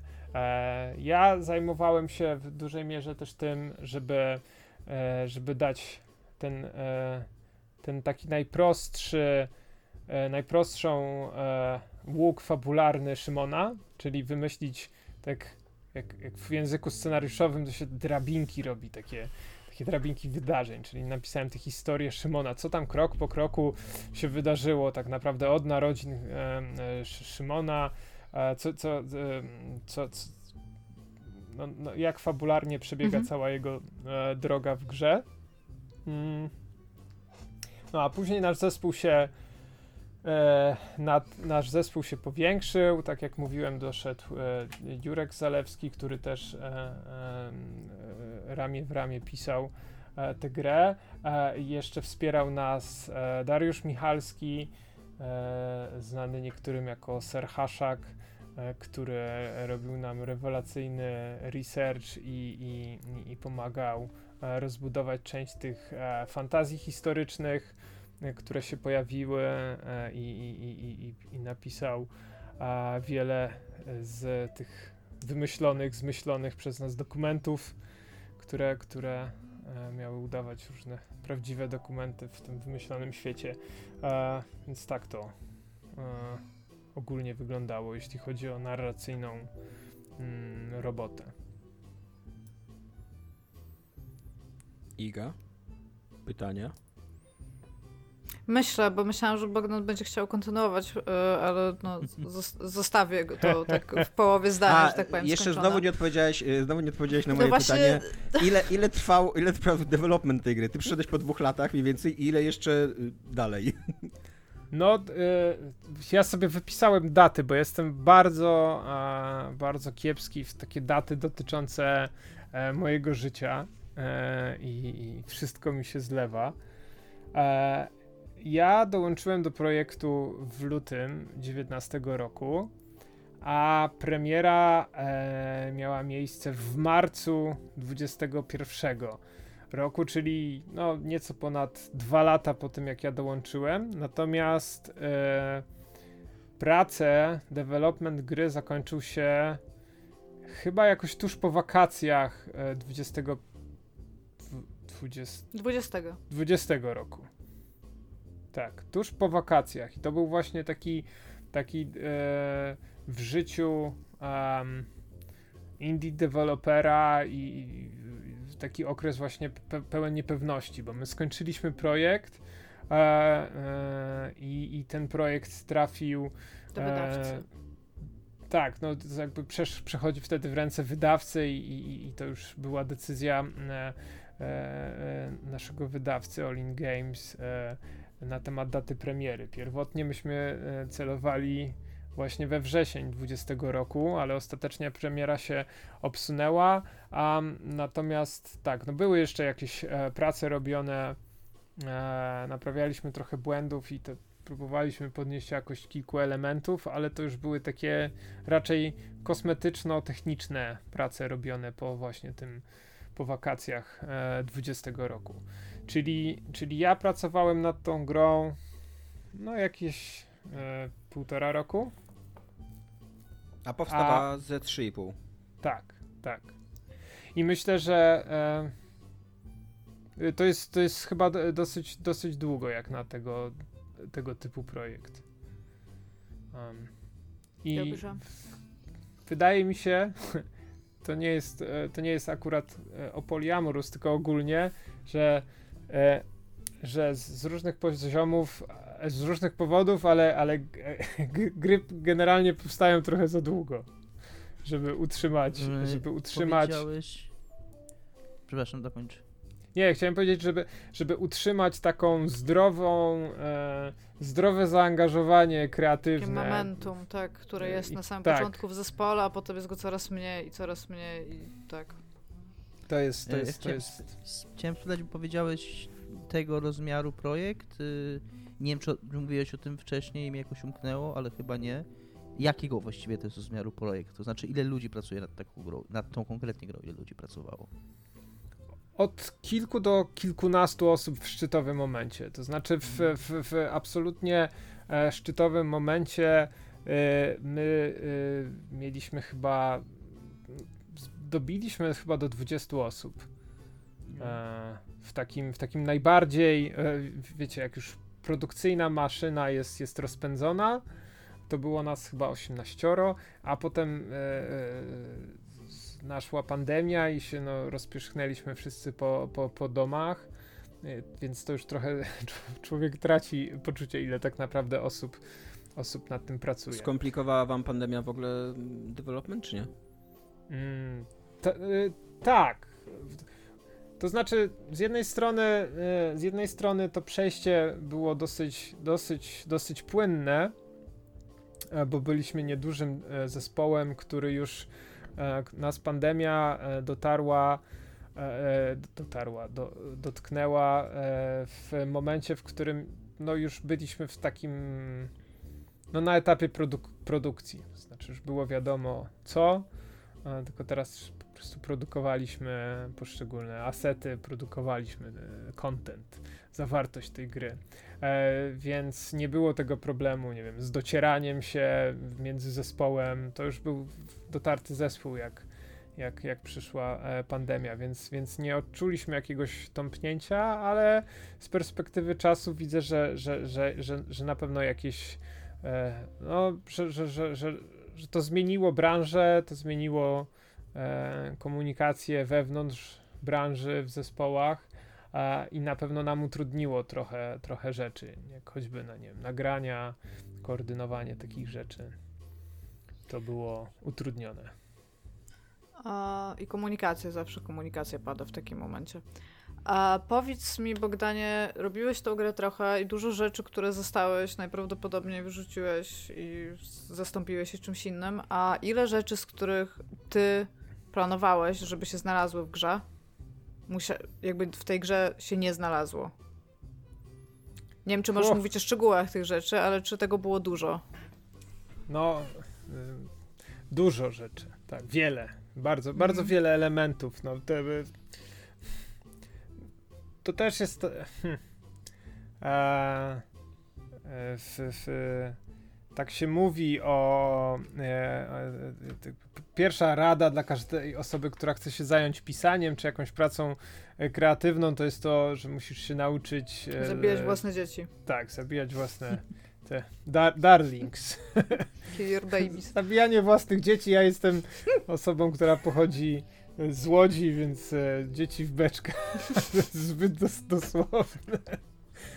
ale tak, no to zabijanie tych, tych dar, darlingów, tych, tych naszych ukochanych elementów, to jest coś, e, z czym, no, no, no co się dzieje, co się dzieje, wielokrotnie trzeba samemu pociągnąć za, za, za spust, wydać wyrok. A możesz jakiś przykład podać tutaj, jeżeli chodzi o design? E, no myślę, że e, moim takim naj, największym niezrealizowanym e, takim wysokopoziomowym designem na Paradise Lost. E, był taki, e, była generalnie reaktywność interakcji z Ewą. To znaczy tam początkowy, początkowy design e, był no, bardzo złożony, jeśli chodzi o, jeśli chodziło o... Wytłumacz Mm. jeszcze słuchaczom, którzy nie grali, co to jest Ewa.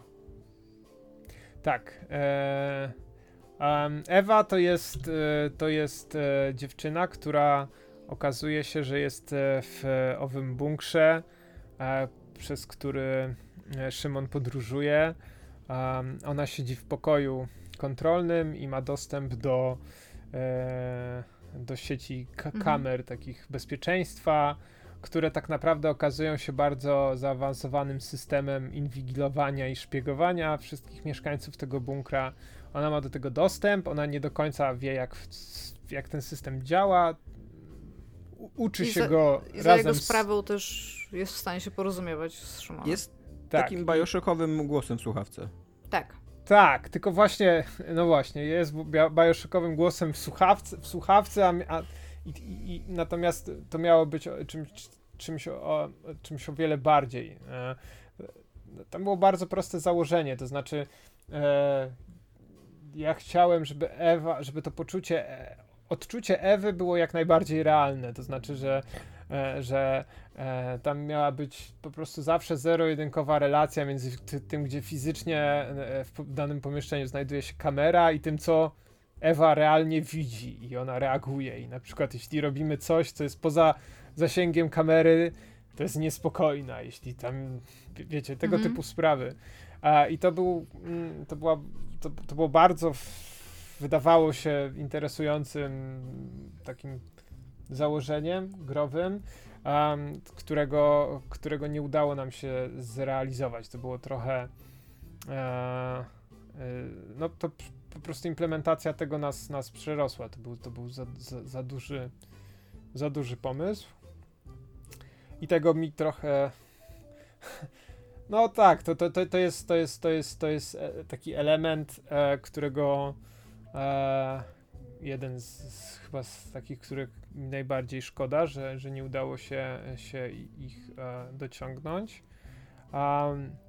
Natomiast właśnie w grach jest coś takiego i w Paradise Lost e, też e, to bardzo poczułem od momentu, w którym e, wiele takich o, ogólnych decyzji e, musiałem podejmować, e, czyli, czyli właśnie ten ostatni, ostatnie tam, no, ile miesięcy? Poczekajcie, bo ja tutaj sobie też zanotowałem, że od stycznia 20 roku, czyli, e, czyli przez jakieś właśnie ostatnie 8-9 miesięcy developmentu byłem e, byłem e, game directorem, więc, e, więc teoretycznie podejmowałem wiele różnych decyzji. Problem polega na tym, że te decyzje bardzo często podejmuje się w, w po, pojedynczo, nie?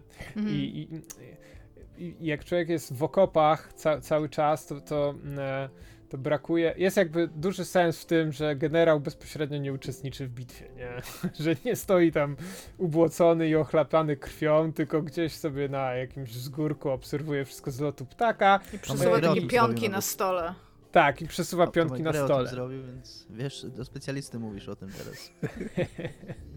No, a, a, a tu w Paradise Lost e, byliśmy e, małym zespołem, gdzie wszyscy, gdzie wszyscy e, ramię w ramię walczyli w okopach z materią, więc tam e, brakowało tego, tego spojrzenia na całość projektu. E, w kilku miejscach e, podejmowaliśmy, czy podejmowałem decyzje takie pojedyncze i one, no później nie zawsze to się, to się, to się zgrywa. Fajnie jest pewnie zrobić taki taki, zaciągnąć hamulec ręczny, zrobić sobie tydzień przerwy, spojrzeć na całość projektu i, i tak holistycznie przewartościować. Dobra, a... A- teraz z drugiej strony, a z czego jesteś najbardziej dumny, z której swojej decyzji?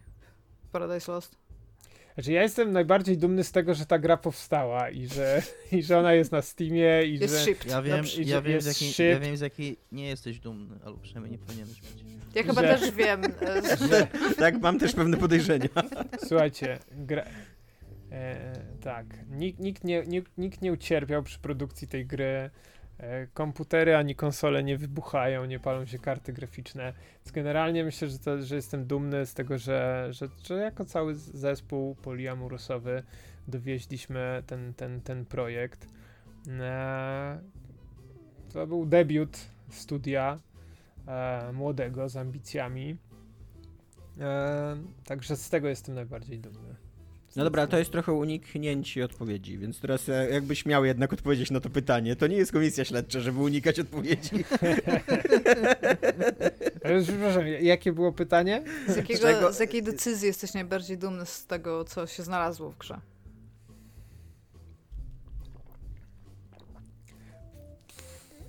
Nie wiem, nie wiem, czy umie. Nie, bo to, bo to jakoś e, tak, to jest takie pytanie, mam wrażenie, które e, ja cały czas e, właśnie przygotowując się mentalnie do tego, że będę rozmawiał o Paradise Lost, e, może to jest ważna uwaga dla, e, dla, e, dla, dla słuchaczy, że ja już nie jestem członkiem zespołu Polyamorous, więc więc nie mam codziennego kontaktu z, z koleżankami i kolegami, z którymi e, robiliśmy tę grę.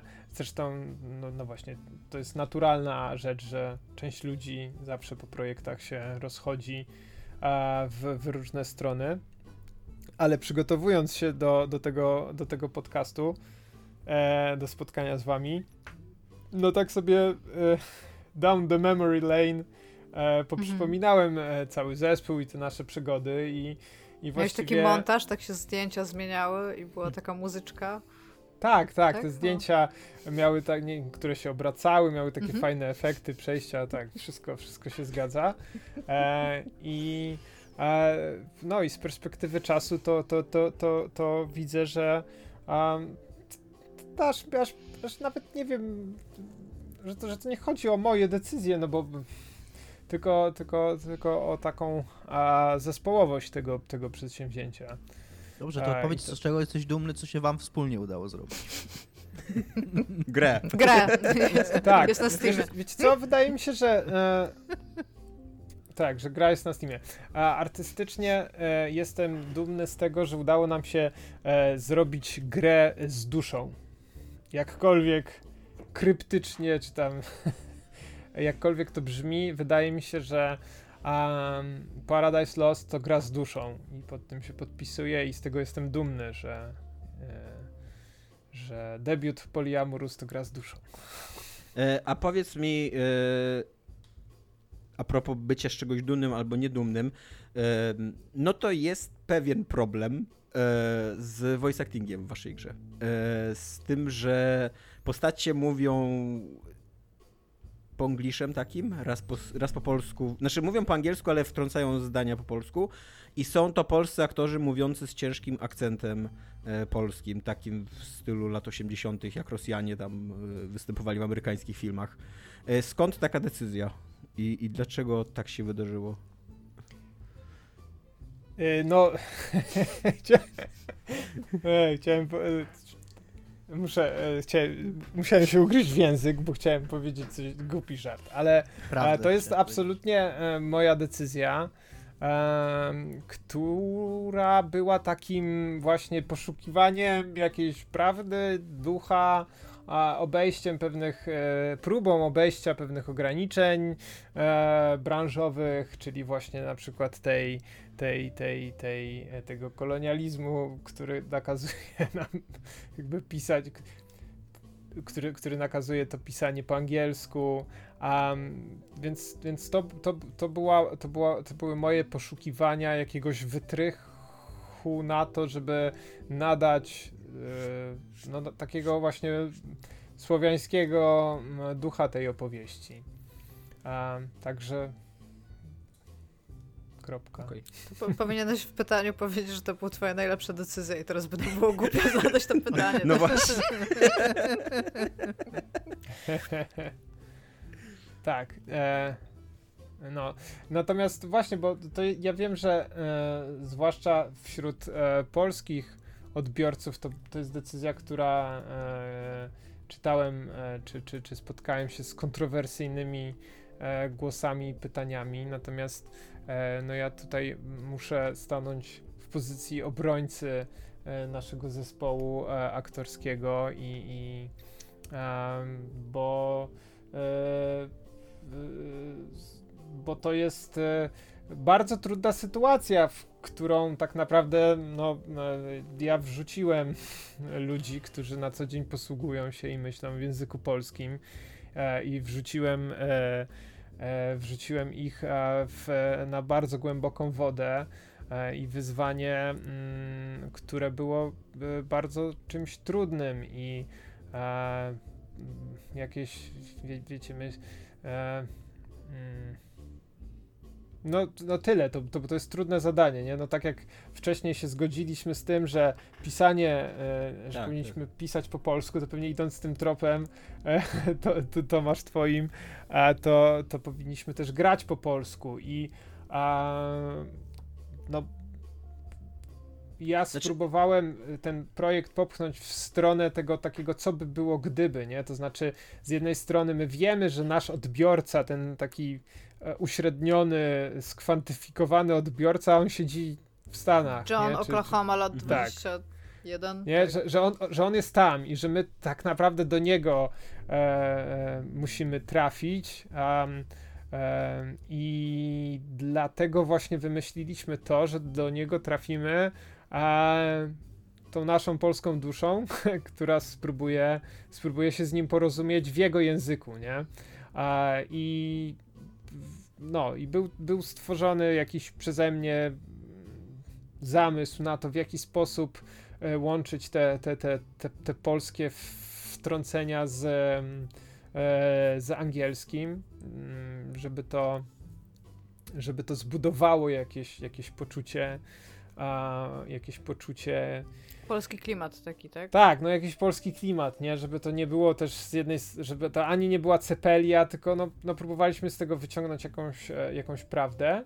Mm, e, i, I tyle. Natomiast e, natomiast to jest dla mnie interesujące, bo, mm, bo było e, sporo już nawet na wczesnych etapach takich głosów krytycznych właśnie głównie głównie wśród e, wśród e, osób z Polski. Mam wrażenie, że my jakoś w Polsce jesteśmy bardzo wyczuleni na kwestie, nie wiem, e, takiego. Myślę, wiesz co, e, bo tak jak, tak jak mówisz, że to był taki kompromis skierowany do tego gracza amerykańskiego, co nie?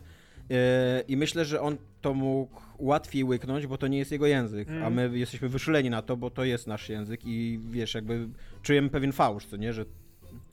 A ja mam pytanie No, ja bym bardzo chciał, ja bym bardzo bardzo chciałem mm, bardzo chciałem mieć y, prawdziwą polską wersję językową, mhm. też, też no tak jak wiele osób, a, e, które mm, e, grało w Wiedźmina, w, słuchają, czy grają w, no, e, w tego, jest ten taki RPG e, rosyjski.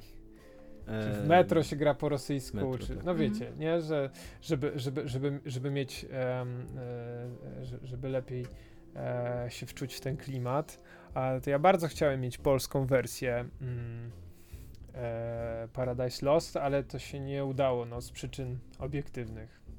Ja mam, e, bo mówiłeś o tym. Tak, zwykle to jest hajs giereczkowie. Bo mówiłeś e, o tym, że spotkaliście się z krytyką w związku z voiceoverem, a jak ogólnie oceniasz to, w jaki sposób gra została odebrana przez graczy i krytyków? Może oceniasz, jak się czujesz z tym, jak została odebrana, może w taki sposób. Nie wiem, czy możesz ocenić ocenę. Też w sumie możesz. Czy jesteś no, niezrozumiałym no, twórcą? Wiecie, e, e, gra myślę, że została przyjęta. E, e, no, no, teraz jesteśmy gdzieś w tych takich mieszanych rejonach, e, chyba na, na Metacritic i na, i na, na Steamie Paradise Lost tam gdzieś zeszło. Natomiast no mam poczucie, że mm, wie, większość graczy, która miała dobrze ustalone oczekiwania, nie, nie, nie rozdmuchane, to przyjęła tę grę życzliwie. To znaczy mam takie poczucie, że, że, ta, że, ta, że ta dusza, którą chcieliśmy e, zaszczepić w ten, w ten projekt, a, że to wielu, wielu graczy to kupiło, że to jest gra a która raczej nie próbuje być czymś, czym nie jest. Jakby Paradise Lost nie udaje czegoś, czym nie jest. W tym sensie mam poczucie, że to jest gra, która jest uczciwa, która się tak uczciwie pozycjonuje, która ma uczciwą cenę, jakkolwiek e, e, pewnie nie powinno się oceniać gier przez pryzmat ceny, natomiast e, natomiast mam poczucie, że to wszystko jest w tym, w tym, w tym aspekcie spójne. E, trochę mi było przykro, e, jak nam IGN dał chyba piątkę czy czwórkę, bo wydawało mi Piątkę, się, że bo to właśnie jest... patrzę. Tak, Jeżeli chcesz wiedzieć, to w tym momencie user score macie 6,8 tak. i 5,8 metascore krytyczne. No, no Tak, właśnie. ale bo... na Steamie jest, ale Ale na na Steamie, Steamie jest macie- 73%, w większości Mhm. pozytywne, także Tak, te Steamowe i- są lepiej wyglądają. I tutaj właśnie mam na przykład taki, taki, takie mam poczucie właśnie z żalu a, związanego z tym, jak działa, e, jak działa ten, ten, ten, ta branża na styku e, deweloper, gra, agencje PR-owe, wielkie outlety mediowe i na końcu z tego wynika ta ocena. I mam poczucie, że, e, że ta piątka z IGN-u jest o tyle nie w porządku wobec tego projektu, bo to jak, jakby ta cała recenzja jest napisana z pozycji e, gościa, który jest rozczarowany, że to nie jest dopieprzony gameplay jak w Call of Duty, nie? E, i, i, I że w ogóle, no wiecie, e, nasze medium growe jest tak zróżnicowane, że tutaj w ogóle nie da się oceniać gry, jeśli ma się oczekiwania nie w tym miejscu, nie? No bo jeśli ktoś oczuje, o, oczekuje, nie wiem, eksplozy, e, e, akcji pełnej eksplozji i nagle trafia na Paradise Lost, no to to, to raczej się nie zakończy sukcesem. E, natomiast jeśli ktoś chce spędzić 3, a może 4 godziny, żeby przeżyć jakąś historię od początku do końca, um, przyjrzeć, się, e, przyjrzeć się tej historii, podjąć jakieś swoje decyzje, e, no to wtedy Paradise Lost jest, jest, jest, wydaje mi się, ciekawą propozycją i że ten user score pokazuje, że, że tak jest, że, że, że jeśli ktoś e, chce sobie zagrać w coś spokojnego, em, przejść grę, tutaj jest pun intended wobec Walking Sim, A, ale się e, e, przechodzi. jak się pojawiło to porównanie do jakichś gier akcji i Call of Duty i tak dalej, to ja mam takie y, taką podkręconą piłkę w twoim kierunku, bo wydaje mi się, że na którymś etapie usłyszeliście od kogoś ważnego w projekcie, że jest za mało gameplayu w tej grze i wprowadziliście te takie bitwy w komputerkach, które zmieniają trochę y, lokacje, tak? Czy to jest dobre wyczucie, czy nie? Czy skąd to się wzięło tam? Było trochę odwrotnie, to znaczy myśmy chcieli mieć dużo więcej gameplayu, um, ale, mm, ale to nam nie, nie e, to nam opornie sz- szło po prostu tworzenie tego gameplayu. E, I, i, I początki tego projektu, początkowe założenia były jednak bardziej w stronę takiej e, przygotówki akcji niż, niż klasycznego Walking Sima. E, Natomiast to, o czym mówisz, te, te, te, te, te, ta, te, ta konsoleta, te EVE mody, no to jest, tak, to jest, to jest właśnie, to jest taki element tej gry, który ja trochę wyparłem, bo EVE mody, e, one się w jakimś sensie odno, e, od, no to był, to był, to był taki, taka nasza próba na zrobienie tak naprawdę interaktywnych retrospekcji, nie? To znaczy na ogół, e, no właśnie, to nie są podróże w czasie, ale to jest jako założenie właśnie, to tak. miała być interaktywna retrospekcja, nie? Że ty Bo tak to jest trochę dziwne w świecie przedstawionym, co nie? Takie, jej status jest nieustalony, tego co ty tam robisz, To- czy ty manipulujesz czasem, czy... Tak, tak. I to jest w dużej mierze ten status jest nieustalony, dlatego że, no, że to nie jest e, to nie jest akurat e, element tej gry, który nam udało się doszlifować do takiego poziomu, jaki, jaki chcieliśmy.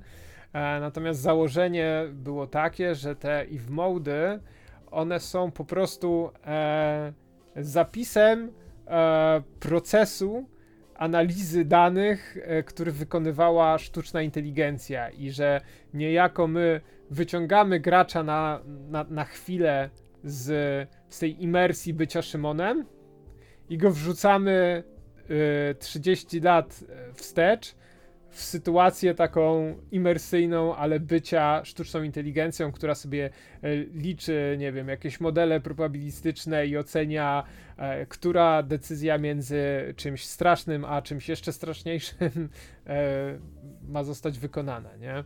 I, i, i to, to, to, był, to było tutaj takie założenie, no. A, a... Kropka. plus, dobra, nie, bo chciałem jeszcze powiedzieć, że dla wnikliwych e, graczy, e, no to e, właśnie ta interaktywność i w modów ma. Ona się puentuje w gameplayu. To znaczy, te decyzje z przeszłości, one ukształtują, ukształtują przejście później Szymona przez te, przez te, no przez ten bunkier. Dobra. Kropka, tak?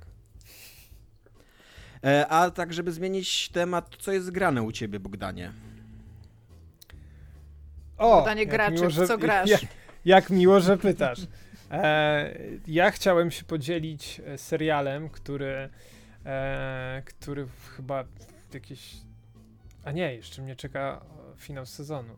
Dzisiaj jest. Słuchajcie, dzisiaj jest piątek, dzisiaj jest właśnie muszę premiera. Iść, przepraszam. Muszę iść. Finało... Jak to w ogóle nam... Ko... Nie, bo premiera będzie tego odcinka w, w niedzielę, tak? W poniedziałek. w poniedziałek. Czyli trzy dni po premierze finałowego odcinka drugiego sezonu serialu Ted Lasso, który chciałem wszystkim bardzo, bardzo serdecznie e, polecić. Jest to serial wyprodukowany przez firmę Apple, E, I tutaj e, podaję, e, można zasubskrybować tak zwany tam abonament jakiś Apple TV za pomocą konsoli PlayStation, co ja uczyniłem w ramach jakiejś promocji bezpłatnie na 5 miesięcy. To jest taki disclaimer Powie... Bogdan na PlayStation 5. Tak jak to A co, to tylko jest ta... To jest tylko dla PlayStation 5? Powiem nie wiem, ale... No właśnie powiem również, że można to zrobić na Xboxie, aplikacja Apple TV jest również na Xboxa. I też I dają 5 nas... miesięcy. Wydaje mi się, że to nie zależy od aplikacji, tylko po prostu to jest subskrypcja. A, no i super. A... Czyli, czyli właśnie, nieważne na czym grasz, e, albo jaki masz telefon, no jak masz Androida, to i grasz tylko w to... Candy Crusha na Androidzie, to sorry. E, to musisz sobie kupić iPhone'a. E, ale Apple TV naprawdę robi e, wysokojakościową e, zawartość. I Ted Lasso to jest serial, który dwa pierwsze odcinki wydawało mi się, że jest po prostu komedią o E, właśnie, to jest żart, e, wynika, jakby założenie tego serialu wynika z dwuznaczności słowa futbol e, pomiędzy Europą a Stanami. E, no więc mamy trenera futbolu, ale tego e, amerykańskiego, e, który z sukcesem jakimś prowadził jakąś podrzędną koleżową drużynę i Okej, okay, przepraszam, w... cię, przepraszam cię Bogdanie, tak? się wetnę, ale muszę tutaj sprostować. Człowiek że faktycznie, że faktycznie o ile a, z Apple TV możecie korzystać na, mm, na Xboxie, na PlayStation, na iPhone'ach i na y, Macach, to ta oferta, o której Bogdan powiedział, czyli 5 miesięcy za darmo, to jest oferta konkretnie dla PlayStation 5. Czyli Cholera. to jest dla... To Tomek, ty możesz... Jest, tak, to dobre wieści Tylko, mnie, że ty no. i Bogdan macie PlayStation 5, to no, nic więcej z tym nie zrobimy. To jest dla... dla plebs musi się zadowolić tam zwykłym, zwykłym normalnym abonamentem. musi zapłacić, a to jest, to jest, widzicie, to jest kolejny powód, dlaczego kapitalizm musi upaść, nie? że... e, Okej. Okay. No tam pewnie więc... jest jakiś okres próbny, tak jak w tych wszystkich ablamentach, no ale jakiś normalny, a nie, a nie że pół roku.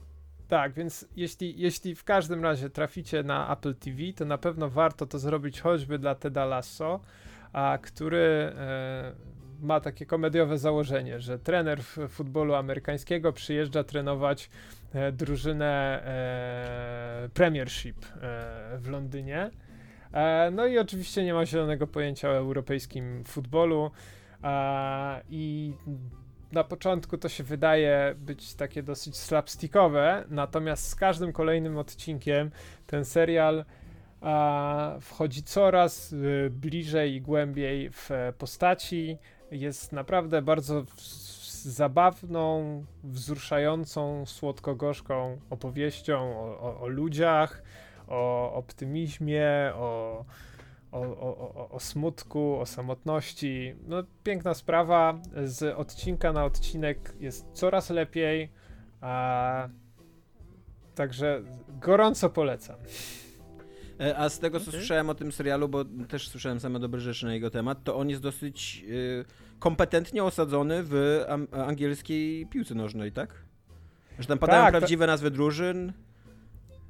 Jak najbardziej, nawet dla fanów dla fanów piłki w, w jednym odcinku występuje Thierry Henry.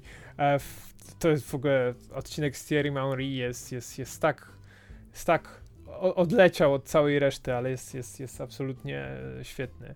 Pierwszy sezon w ogóle Teda Lasso to są odcinki w tej formule 30-minutowej, natomiast w drugim sezonie oni wystrzelili do 40 kilku minut i tego w ogóle się nie odczuwa, bo już w drugim sezonie jesteś tak zżyty z tymi postaciami, im się naprawdę udało e, bardzo fajnie zbudować takie ensemble cast, gdzie e, czyli jak to się mówi, no takiego bohatera z, z, zbiorowego, całą, całą, całą, ca, całym kolektywem, z całym kolektywem postaci można naprawdę się a, zżyć i ich losy są przejmujące, wzruszające, super. Dobra. Polecam to, dla wszystkich wrażliwych. To Obsada brzmi, zespołowa jest po brzmi polsku. Brzmi totalnie jak coś, co Dominikowi może się spodobać. Tak, brzmi to jak coś, co ja będę łykał pewnie ale to też tak jest skończę, my alley Jak ostatnio. skończę Park Senrek oglądać drugi raz, bo oglądam Park Senrek drugi raz, po obejrzeniu pierwszy raz praktycznie od początku. Ale Apple TV to jest jedyny y, serwis jakby streamujący, którego subskrypcji jeszcze nie ma, więc chyba się powstrzymam. nie no, właśnie powinnaś. Nie no to właśnie powinnaś zebrać je wszystkie, ty, ty jako tak. wielka fana, nie, fanka Pokemonów. Ja teraz dzisiaj zobaczyłam y, konto i po prostu nagle nie mam tam N pieniędzy i się patrzę, co się stało, bo w ogóle nie wziąłem to i nagle mam takie pyk, pyk, pyk, pyk, pyk, cztery subskrypcje, nie? Nie no ja właśnie dlatego zacząłem rezygnować, nie? Jakby autentycznie tak jak szedłem w Amazona, to okej, okay, ale z HBO rezygnuję, co nie? Jakby, jak, skoń, jak skończy HBO mi się... Fargo, którego nie skończyłam i muszę, muszę mieć. No, jakby. gorzej, że na HBO zaraz wchodzi, kurde, jakiś serial, a, ten... Sukcesja. Mm, sukcesja, trzeci sezon, no. I będę musiał, Czekamy. kurde, przeczekać no dobra, wracamy do rozmowy z tobą. Y, Dominik teraz przyjmuje pałeczkę. Tak, Dominik, ja trzymasz pałeczkę, pałeczkę i co robisz z tą pałeczką? Leje Bogdana po ryju za, zatargowanie. zatargowanie. Klasyczny Dominik w ogóle. Musisz kiedyś... Bez negocjacji po prostu Musisz kiedyś zapytać łeb, nie Igę, jak wyglądały początki ich przyjaźni. No. Ja w ogóle myślę, że powinniśmy więcej gości zapraszać. Tak, tak. Dominik ich będzie Dominik pałeczką będzie po, po mordzie lał. Po prostu zrobimy taki talk show, gdzie Dominik będzie hostem i po prostu będzie siedział i będzie tylko taki. Będzie cały czas ludzi poprawiał, będzie super niemiły. Nie jestem nim miły, jestem uroczy i zabawny. Dobra, dajesz. Nie, Adam, bo Adam, Bogdan, przepraszam. Ja mam do ciebie... Nie będzie wiedział, kogo zaprosił.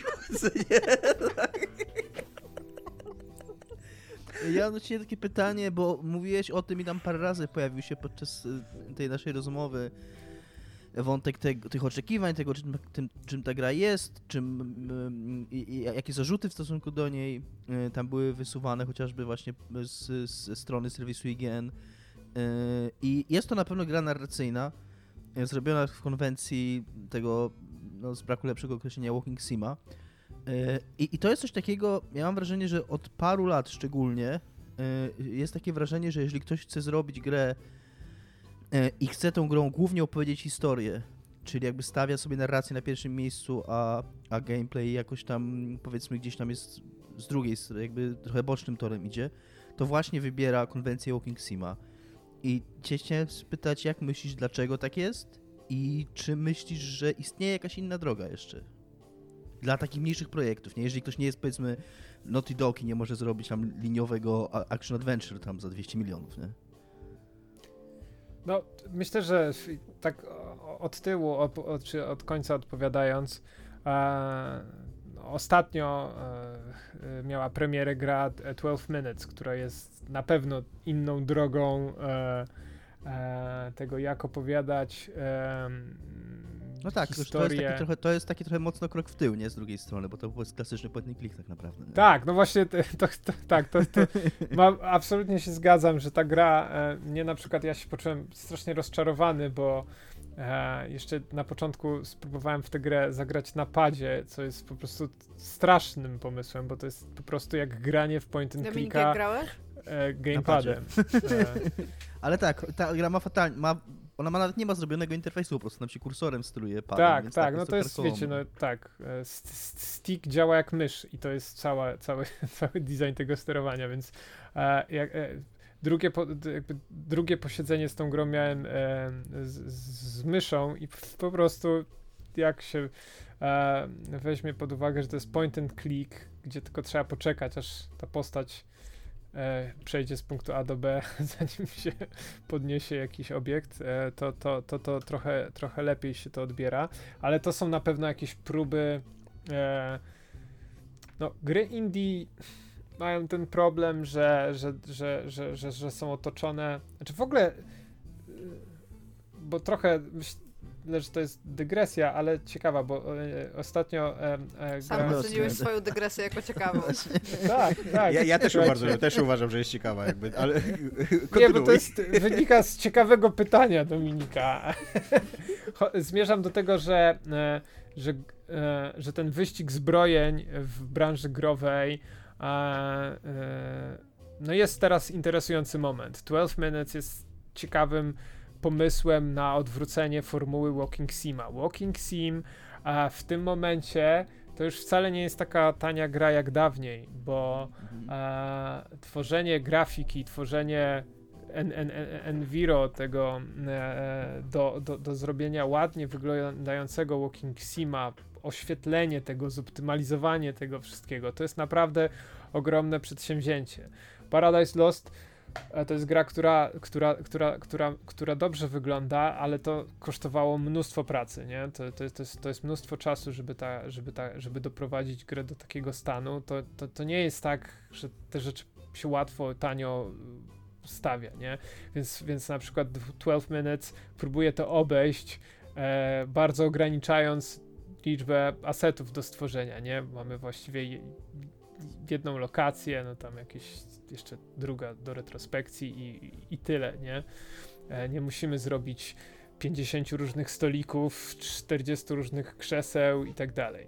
A Deathloop teraz to jest kolejny interesujący przykład gry, która jest, pozycjonuje się jak gra AAA, a, ale jakby jeśli chodzi o roz, nie wiem, e, ilość asetów, to jest w niej o wiele mniej asetów niż Tak, tak, w no. dotychczasowych grach AAA, nie? Jak, są cztery nie duże lokacje i wszystko się dzieje w Tak, czterech dużych lokacjach. Tak, są cztery duże lokacje i sprytny pomysł na to, w jaki sposób przemnożyć te, te lokacje razy cztery i stworzyć takie poczucie, że ta gra jest e, e, czymś, czymś, e, czymś więcej. To wszystko jest związane z tym, że produkcja gier no, jest coraz droższa, wyścig zbrojeń i coraz więcej studiów, zwłaszcza takich studiów, które, które a, nie są tymi wielgachnymi behemotami, e, po prostu kombinuje, no nie? I Arkane, które, które, które jest takim studiem, nie? Triple A-ish, nie? Wykombinowało Defloopa, a indie deweloperzy e, kombinują e, inne gry. Um, wydaje mi się, że em, ja, ja, ja nie wiem, jaki jest teraz dalej rynek na, na, te, na walking simy, czy, czy gry, które są po prostu w, w, pierwszoosobowej kamerze, w, w pełnym 3D i, i, i, próbują kłaść nacisk na narrację. Z tego co obserwuję, jednak coraz więcej gier próbuje, a, próbuje wrzucać, dodawać gameplay, na ogół taki survivalowy, e, bo to też jest taki taki naj, no nie, wiem, nie, nie chcę powiedzieć najprostszy, ale to jest taki bardzo samo e, e, tłumaczalny e, e, lub do zrobienia, nie? I on zazwyczaj bardzo pasuje do fikcji, no bo walking simy się w jakichś opuszczonych lokacjach zazwyczaj dzieją i wiesz, Tak. i przetrwanie w tej lokacji, coś takiego, to dosyć łatwo wytłumaczyć, co nie? Mhm. Tak. E, no. ja jako gracz, tak, ja, jednymi z moich ulubionych gier, e, czy, czy, czy, na liście moich ulubionych gier są gry, które się nazywają Walking Simami. Jedna z moich ulubionych gier e, ever to Gone Home. E, bardzo Teraz wiecie, czemu zaprosiliśmy Bogdana? Je, tak, to jest nasz podcast. Disco Elysium? Jest, mm? jest Gone Home no właśnie, totalnie w naszym w to, to, topie topów. Disco Elysium bardzo, bardzo, bardzo szanuję. Spędziłem w, w, nim 10 zaraz, godzin. Zaraz się ale... dowiecie, dlaczego wyprosimy Dobierz Bogdana. uważnie swoje tak, kolejne słowa, ponieważ uważaj. mogą być twoimi ostatnimi. Właśnie, nie, bardzo prostu... ostrożnie. Radzę bardzo ostrożnie poruszać. Po prostu nie udało mi się skończyć Disco Elysium. A, e, i, Czyli to, teraz... to, to twoja wina, nie jej, tak? Tak, to, to jest zdecydowanie moja wina. Nie dlatego, że nie chciałem, po prostu ja jestem... E no ja już teraz się przestałem e, przejmować w ogóle moją tam kubką wstydu i generalnie jestem graczem, który, który gra e, ilościowo, ale nie wyciskam godziny z jednego tytułu, tylko gram po kilka godzin w różne tytuły. No, nie pamiętam, kiedy ostatnią grę skończyłem. Chociaż nie no, skończyłem. Dobra, skończyłem. Słuchajcie, raczej ten klanka, bo to... Bo masz PlayStation 5, to chciałeś powiedzieć, Mam tak? PlayStation 5 i raczej ten klank jest dla mnie przynajmniej był pierwszą grą, która która, która pokazuje o co chodzi, w ty, po, co, po co ten next gen. Nie? A słuchaj, skoro już powiedziałeś o tym, że Gone Home był dla, dla ciebie mm, no jest jedną z twoich ulubionych gier, jeszcze podejrzewam, że Bioshock y, siłą rzeczy musiał być ważną grą przy E, myśleniu o e, Paradise Lost, to jak, czy są jakieś jeszcze gry takie, na które patrzyliście i myśleliście, chcemy zrobić tak jak oni? No ja bardzo chciałem, e, ja bardzo chciałem, żeby... Jeżeli chodzi o Holokaust, tak, nie? To jest, no nic, nic więcej i lepszego no, nie będzie no, w kulturze. No. ja bardzo chciałem, ja, ja, bardzo, ja bardzo chciałem, żeby tam było coś takiego firewatchowego w tym, że w Firewatchu udało się, mm, udało się no, no ja jak grałem, to ja po prostu e, e, bardzo się zżyłem z Delilą e, i, i, i mi się uda, twórcom Firewatcha mnie przynajmniej udało im się oszukać, że, że ona tam jest. Że będzie, I że będzie happy ending, co? No i że, i że, i że pójdziemy na kawę. Na kawę, no. Spoiler, nie pójdziecie na kawę z Delilą. To wszystko, czy jeszcze jakieś tytuły? E, tak, je, jeszcze właśnie, to jest gra, którą ja e, lubię, to jest What Remains of Edith Finch e, i to e, bardzo, to, to, to była jedna z refek, to e, nasz, nasz prezes CEO Greg Ciach, on bardzo, bardzo mówił o Edith Finch i Edith Finch jest, jest czymś bardzo fajnym i pewnie te nasze Eve mode miały być czymś, czymś takim, jak, jak niektóre przerywniki w Edith Finch, nie? E, które są jako takie narracyjne minigry tam, no nie wszystkie, bo jest na przykład ten e, e ten plastikowy rekin, który jest czymś e, mocno nieudanym, ale jest tam taka ta, ta, ta metaforyczna zapętlona minigra o patroszeniu ryb. Mhm. Pamiętacie? No to jest, to... Chyba, to jest chyba najlepsza część tej gry. No. Tak, ale z kolei najsłabsza historia, bardzo moralizatorska w tej grze. Ja nie jestem fanką tej gry, ogólnie. Tak, ja ale... też nie jestem fanem tej gry i wiesz o tym, ale akurat to, to lubię. To, ten, ten no ale ta, ta, ta, momenty były w, w, w Edith Finch. Ta, ta gra w kilku miejscach po prostu no ro, robiła te takie rzeczy, które tylko gry umieją zrobić, no bo to, bo to, to no. Dobra, Dominik, dajesz dalej? E, tak, e, mówiłeś też trochę o e, niezrozumieniu o, i o tych oczekiwaniach, więc e, drugie moje pytanie, jak myślisz z punktu widzenia twórcy tej gry, albo w odniesieniu do tej gry konkretnie, albo ogólnie z twojego doświadczenia, jaka jest część pracy, twojej pracy, która jest najmniej rozumiana albo najbardziej, bywa najbardziej nierozumiana przez graczy? Prowadzi do nieporozumień na przykład w odbiorze gry. No wiesz, ja, ja, ja wiem, e, ja, ja mam tę wiedzę przeklętą o tym, czym ta gra na wielu różnych etapach miała być, nie? E, I więc, więc to jest, cały czas mówimy o tym napięciu między, między tą wizją pierwotną twórcy, prawda, a, a, a realizacją tej wizji. A, I bardzo często po prostu no, jedno od, z drugim się trochę rozjeżdża, więc, więc jest trochę e, elementów w tej grze, które mm, czy tam subtelności, które ja tam mam, prawda, rozbite na czynniki pierwsze i intelektualnie wszystko jest tam przerobione, jak to misternie powinno się zgadzać, a potem gracze na przykład, wiesz, przelatują przez ten fragment i w ogóle nie zwracają na to uwagi. Um, e, ale e, jest coś dosyć, dosyć właśnie niezwykłego w tym, jak, e, jak się patrzy e, na to, jak, jak inni grają e, w twoją grę. I Paradise Lost jest właśnie, jeśli o to chodzi, takim no, no, no wdzięczną, wdzięczną rzeczą. Kilkukrotnie sobie, sobie siadałem, odpalałem YouTube'a i patrzyłem, jak, jak gracze sobie radzą z poszczególnymi elementami. Czasami tam są ci streamerzy, którzy coś, coś komentują, więc, a, e, więc to jest, to jest... Dzisiaj, żeby sobie przypomnieć... A na mojego streama patrzyłeś?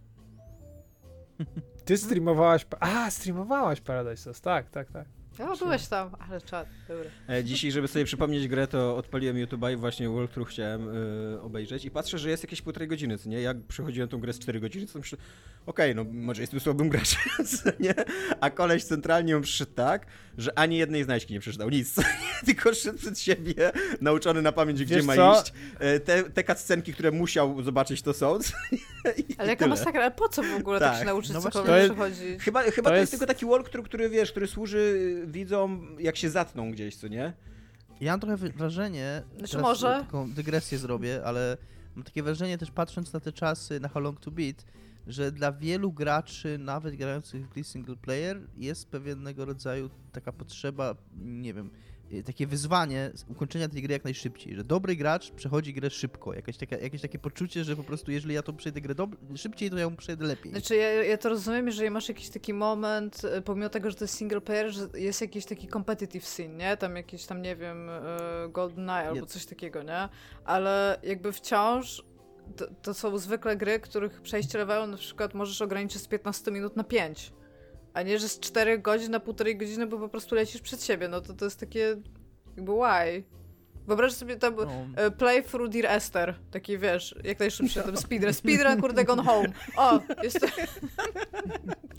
Przeżyłem w ogóle wszystko, nie? W 20 minut, jest super. No, zero śmierci, co nie? Tak. jakby skills. Ale masz wrażenie, e, ja tak cię pociągnę jeszcze w sprawie tego e, pytania Dominika, masz wrażenie, że jest jakiś element tworzenia gier, który gracze bardzo źle postrzegają i jakby nie rozumieją go? I wiesz, czytasz, czytasz, czytasz tym recenzję i myślisz, nie, zupełnie nie masz pojęcia o czym, o czym piszesz, co nie? Jakby nie mogliśmy tego zrobić, bo gry powstają w inny sposób. Nie, znaczy mam poczucie, że... nie, mam poczucie, że, że, że ten dialog między, między twórcami a, a, a graczami e, e, znaczy ten dialog ewoluuje, a my też nie przyciągnie, nie, nie, e, taka gra jak Paradise Lost, ona nie przyciąga no, masowego odbiorcy, nie?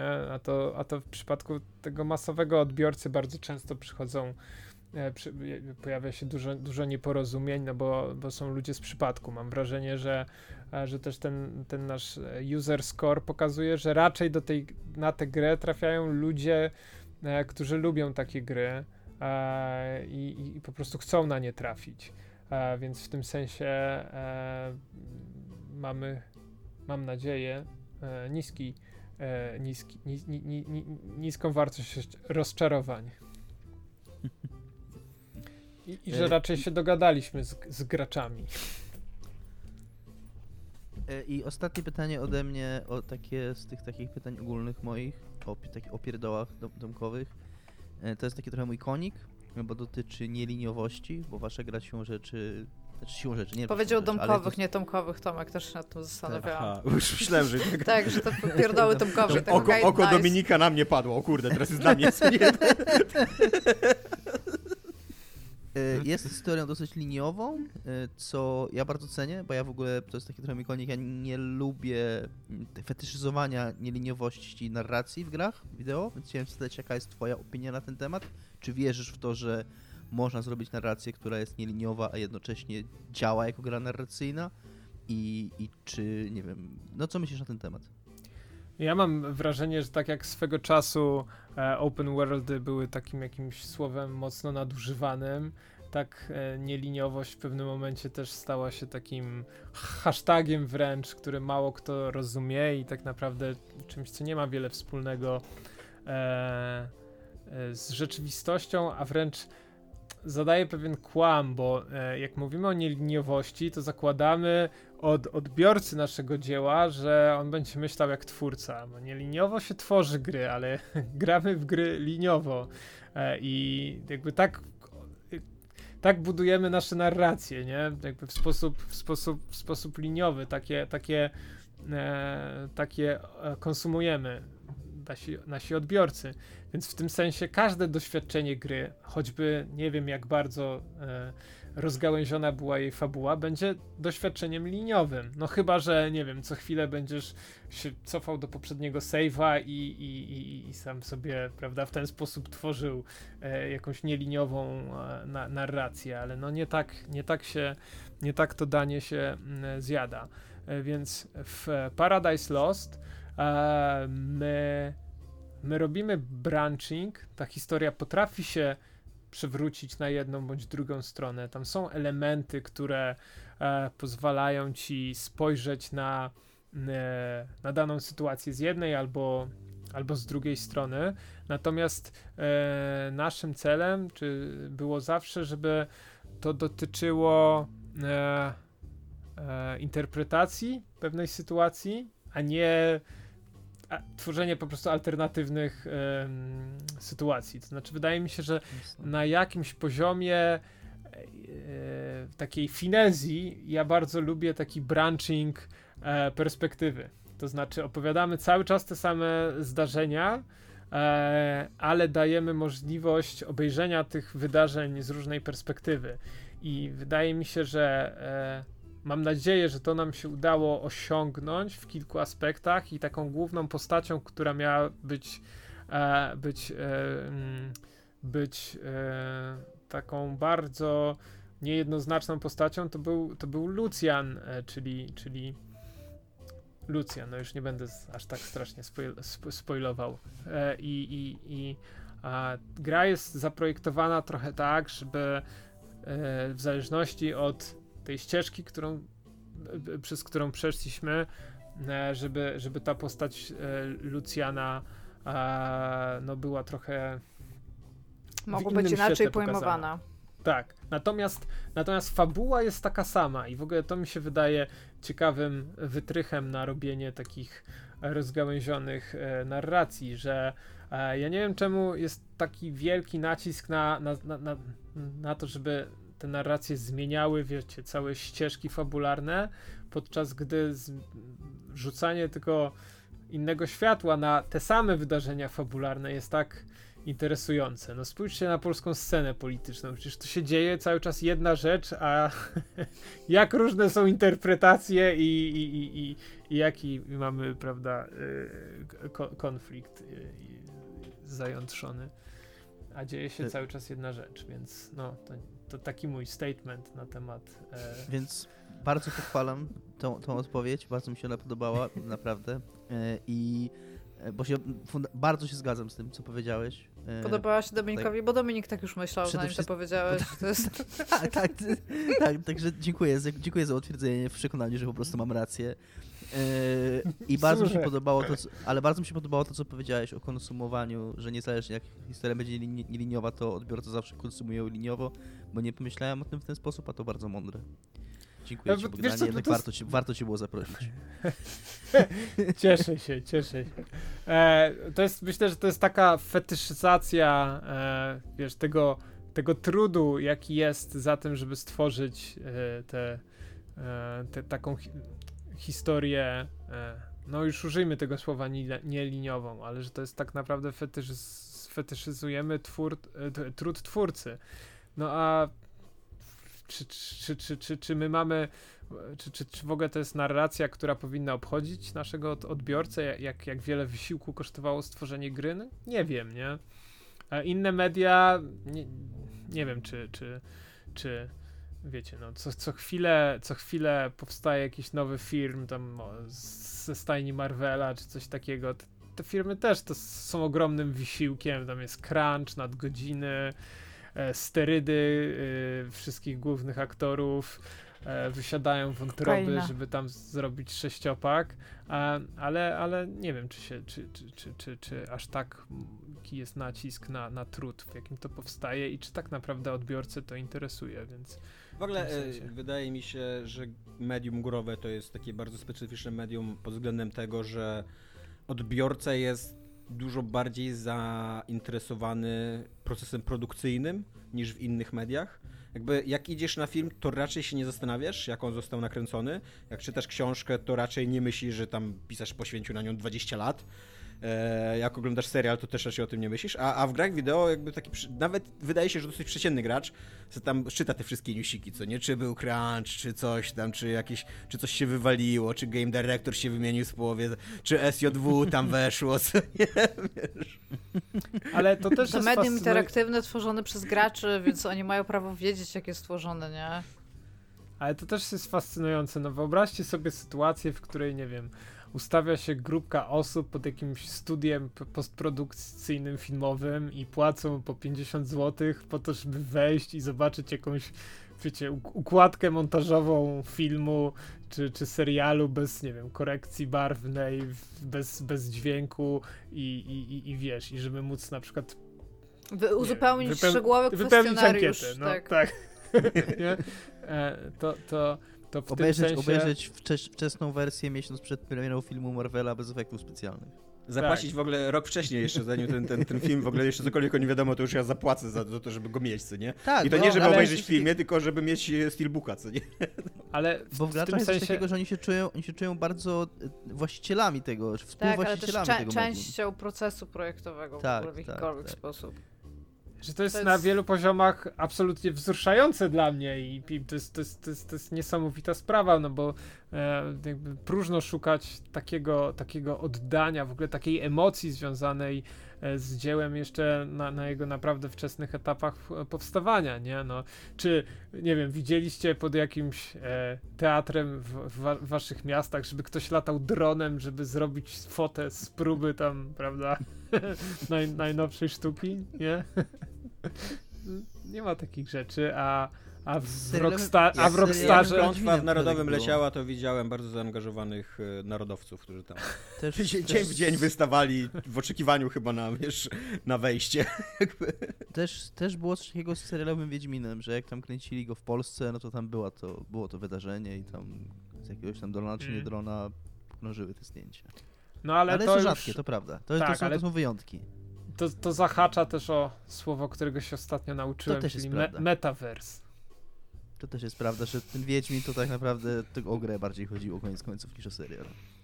E, Iga, masz jeszcze jakieś ze swoich pytań? Coś ci tam zostało? Wydaje mi się, że Bogdan odpowiedział na dwa, dwa moje pytania w innych pytaniach po prostu, które Tak, też się wydawało właśnie, Więc no, nie chciałam jakby jeszcze raz, no bo bym musiał to samo mówić Bidulku, więc nie. Ja, to ja, Zaspokoił ja, moją ciekawość, może powiem tak.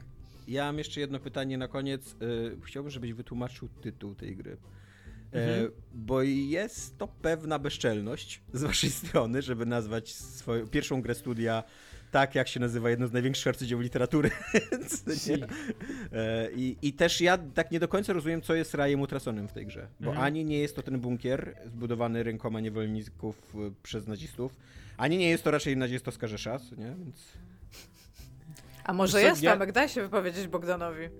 Ja, ja tutaj przede wszystkim chciałbym e, opow- bo To chyba fajnie, że użyłeś tego słowa, że to jest bezczelne, e, bo e, ja tutaj chciałbym tej, tej, tej bezczelności pogratulować e, Gregowi Ciachowi, czyli prezesowi Polyamorus, bo bo to jest, bo to jest bezczelny prezes w takim najlepszym rozumieniu tego słowa. Ja pamiętam, jak kiedyś z, z Gregiem rozmawialiśmy e, o branży i on właśnie e, mówił mi o tym, że, mm, e, że jego zdaniem branża potrzebuje gwiazd roka, nie? E, takich, e, takich, takich postaci, no, e, które, które, nie wiem, film ma, literatura ma. Też mamy Karmaka growa próbuje. Słucham? Karmak i Romero wystartowali Bleszyński. z roka. Bleszyński jak najbardziej. Please. Tim Schafer. Please. Ja wiem, no tam Kojima. Randy Pitchford. O, Randy Pitchford, totalny rockstar. Tak. E, no, ale jeszcze to, to, to tylko pokazuje, że jeszcze długa droga, droga przed, przed tą branżą. A Y, e, y próbuje być, e, próbuje, żeby Polyamorous to było takie bezczelne studio, które robi bezczelne.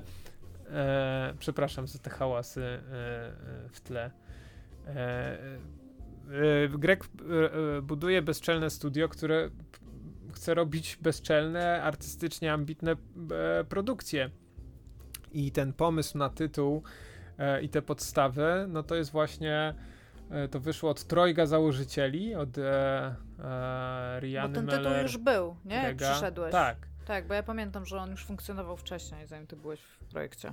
tak, no i właśnie, no to wiecie, no raj utracony, bunt aniołów pod wodzą szatana, a w takim prostym tu, dla mnie ten raj utracony e, e, każda, z, każda z postaci, czy każda z warstw, w, na których my odpowiadamy tę historię, e, to jest historia ludzi, którzy w warunkach, w których, w których byli, w tych okolicznościach, w których byli, próbowali sobie zbudować e, swój jakiś raj i, i, i nikomu nie wyszło, nie? To, to, to nie jest gra em, to jest raczej gra od takiej mm, z takim no, fatalistycznym przesłaniem, że, że, że ludzkości raczej że, że, że ludzkość ma że te motywacje, dla których e, robimy e, różne wielkie projekty, są bardzo często u podstaw e,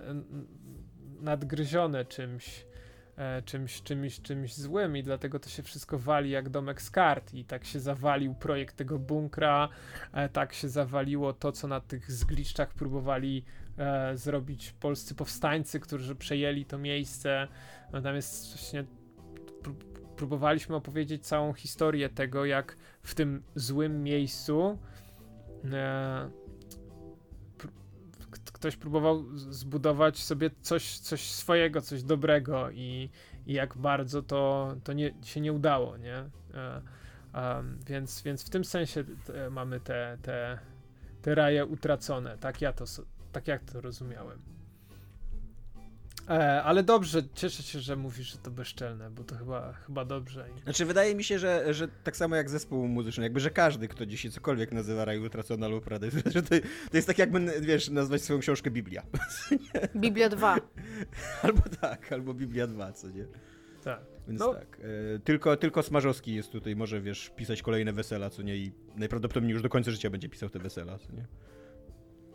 I mu to ujdzie płazem. No zobaczymy, bo jego, jego Wesele to jest moim zdaniem najlepszy film e, w dyskografii pana Wojtka Smarzowskiego, e, Zgadzam się. Tak. e, a każdy kolejny nie dorasta do pięt w Weselu, znaczy jest jakby każdy jego inny film jest o klasę w ogóle gorszy niż Wesele i jestem bardzo ciekaw tego, co teraz wyszło.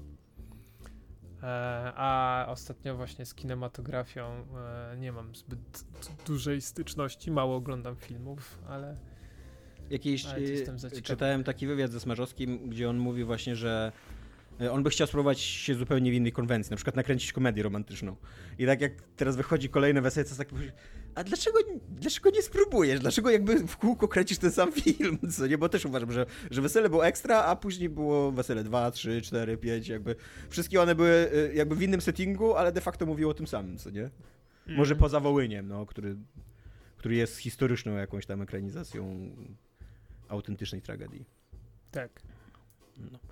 Autentycznej tragedii, wiesz, znajdą się tacy, co co będą twierdzili inaczej, bo teraz przecież opinie, a nie fakt. Myślisz, że naraziliśmy się Forczanowi, że No może tak być, nie, nie, nie, nie, tak. No, Forczan w końcu coś zrobił, czy to były tylko groźby?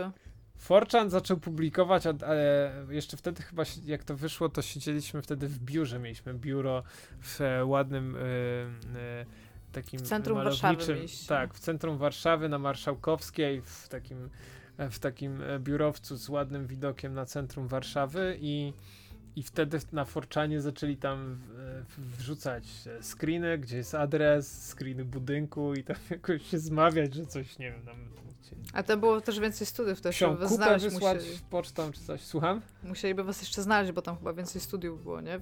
W jednym no, ale to, to jakby wiedzieli, że to poliamorus są ci tacy nie, nie, nieprawilni. Tam były jakieś właśnie teorie, czy jesteśmy jakimś żydowskim studiem, czy masońskim, czy no... A jesteście? jesteście a, a jesteście teraz tym pierwszym, czy tym drugim? Jesteśmy Wszystkim. Nie no, u was, głównie, u was głównie Polacy, tak? Y, z tego co mówiłeś, pracowali Nie, my mieliśmy, e, mieliśmy... Ale czy prawdziwi Polacy? To dosyć, do, mieliśmy dosyć międzynarodową ekipę i współzałożycielka e, studia jest, e, jest Dunką, Riana. A właśnie, bo ty wymieniłeś dwoje założycieli, Rianę i Grega i nie zapomniałeś trzeciej osoby wymienić. Tak, jeszcze był Mateusz. E, e, tylko Mateusz poszedł w swoją stronę. Mm, jeszcze zanim się skończyło Paradise Lost. Więc ja, ja z, z Mateuszem się z, z, tak chwilę tylko yy, znałem. Ale tak, ale to był, to był, z tego co wiem, to ich, ich, ich troje wymyślili e, ten. ich troje stoi za poliamor. tak. Okej. Okay. E, to chyba tyle, bo tak, wszyscy się już wyprztykaliśmy raczej z tego, co mieliśmy. E, na koniec, e, już się nie zaskoczy, bo cię ostrzegłem o tym w mailu, ale będzie kącik poetycki, ponieważ od tygodnia to się dzieje, jakby w niezatapialnych. Ja bym chciała powiedzieć, że w trakcie pracy z Bogdanem, Bogdan bardzo często recytował wiersza. Więc tak? nie, nie jest mu to Tak z pamięci recytujesz wiersze? Tak, tak zdarza no, mogę, się. Mogę coś zarecytować z, z pamięci. No to pewnie, to ty zrób kocik poetycki. Ja przełożę swój, swój wiersz na za tydzień, ale skoro A, nasz gość... ja myślałem, że taki zrobimy podwójny kącik poetycki. No dobra, możemy zrobić podwójny. Jakby okej, okay, no niech będzie. Ty jesteś gościem, ty decydujesz. Dajesz najpierw ty. Dobra, ale żeby, żeby, żeby nie było, że to jest przygotowane, bo... Nie, nie jest, ale ja w, ogóle, ja w ogóle teraz czuję się fatalnie, bo ja beznadziejnie czytam wiersze, a ty wyrecytujesz teraz coś pięknie, a później ja to wydłukam. To, to, zobaczy, to zobaczymy, czy to będzie pięknie. Ja spróbuję, żeby było pięknie. E, I. Dominik, dojedź go. Dokonam. Doko... Słuchajcie, to jest. To będzie wiersz e, Juliusza Słowackiego. Wiersz, który nie ma tytułu. Ja ten wiersz z premedytacją utnę w połowie, ponieważ jest to moja Jaki autorska... artysta się kurna znalazł. Jest to moja autorska adaptacja Dobrze tego wiersza. E, która moim zdaniem e, jest, e, sprawia, że urwanie tego w połowie... Lepiej wybrzmiewa, mm, mówisz. Jest, lepiej wybrzmiewa, jest dosyć adekwatne. Czy ty właśnie tego, uważasz się za lepszego poetę niż Juliusz Słowacki? Nie. Jakby ja rozumiem, Giereczkowo że... potrzebuje Rockstara. Bezczelności, tak? Bezczelności. Wprowadziłem, tak, wprowadziłem taką, u, takie ulepszenie do wiersza Słowackiego. Dobra, dalej. Dokładnie. Znaczy, Julek napisał, ja trochę mu tam poprawiłem, wiecie, żeby... Dobra, słuchajcie. Juliusz Słowacki. Szli krzycząc Polska! Polska! Wtem pewnego razu, chcąc krzyczeć, zapomnieli na ustach wyrazu. Pewni jednak, że Pan Bóg do synów swych się przyzna, szli dalej, krzycząc Boże, ojczyzna, ojczyzna! Wtem Bóg z Mojżeszowego ukazał się krzaka, spojrzał na te krzyczące i zapytał jaka? I tu urywam. Dobry, dobry moment? Dobry Jest moment. suspensik. No. Super, tak. E, oczywiście, że przeczytam gorzej. Jakby już, już słysząc w ogóle, że ty się wcielałeś w postaci w ogóle. I...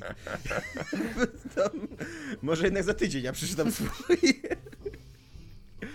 Dajesz, e, dajesz, Tomaszu. E, Antoni Słonimski o Polsce o, słabej. Też pięknie. Super. E, o Polsce słabej. Wiersz, który moim zdaniem, e, tak jak zresztą twój, jest bardzo na czasie. E, mówią o Polsce silnej, już dziś liczą szab, sztaby. Jak ją ziemią okopać, oprzeć na bagnecie. Lecz ja, wybaczcie bracia, pragnę Polski słabej. Ja pragnę Polski słabej, lecz na takim świecie, gdzie słabość nie jest winą, gdzie już nie ma warty, ryglów u bram i nocą dom bywa otwarty, gdzie dłoń nieutrudzona okrutnym żelazem i gdzie granica wita tylko drogowskazem. Więc podwójny kącik poetycki taki, ja tutaj nic nie upiększałem, nie mam tej bezczelności, najprawdopodobniej jestem słabym twórcą grier po prostu. E, Ale tak, dziękujemy Ci bardzo za ten wywiad. E, Było super sympatycznie, fajnie. Nie przejmuj się Dominikiem. Dominik wszystkich kocha ludzi. Jest po, jest po tak, prostu taką tak wygląda osobowością. moje całe, moja cała znajomość z Dominikiem Sims Day One. I wciąż go lubię, więc to jest dobry chłopak. Moja, moja tak nie wygląda. Dla mnie Dominik jest miły. Jakby się... Ja, Ja- dla ja- wszystkich jestem miły. Ja tylko chciałem powiedzieć na koniec, że e, ba, dwie rzeczy. Pierwsza to, że bardzo nie lubię określenia giereczkowo, ale wam wybaczam. Ja to wiem, że Bogdan nie lubi określenia giereczkowo. Ale my chyba też nie za bardzo je lubimy. My, to, my go używamy ironicznie, tylko to jest No tak właśnie, jak tak- z morda, jak jedziesz tak. do Warszawy. Zaczynasz używać tego i w pewnym momencie się łapiesz na tym, że tak mówisz do ludzi i to już nie jest ironiczne. Mm. A druga sprawa to jest taka, że miałem bardzo wiele e, sucharów na temat nazwy waszego e, podcastu. To też- Niezatapialni. Suchary na I- temat niezatapialnych, nice. Tak, Mhm. za, To, zawsze. to jest pierwszy, a kolejny? Bogdana konikiem było przychodzenie i mówienie na przykład, że słuchał albo czy nagrywałam i zawsze mylił nazwę, tak specjalnie i robił to w bardzo kreatywny sposób, bo jak się domyślacie, Tak. to dużo tego się nie da zrobić, on mu się udało. No i... Tak, ale i, i właśnie liczyłem, że, że wy, wykrzesam sobie tę iskrę, która była kilka lat temu i że po prostu będę sypał tymi sucharami, ale nie wyszedł mi żaden. Trochę Jeden czuję, ci wyszedł. Jeden ci czuję wyszedł. trochę niedosyt. ale było super miło. Bardzo wam dziękuję za zaproszenie. Dzięki, że się My odwiedziłeś. również. Hej, pa. Pa. Cześć. Cześć.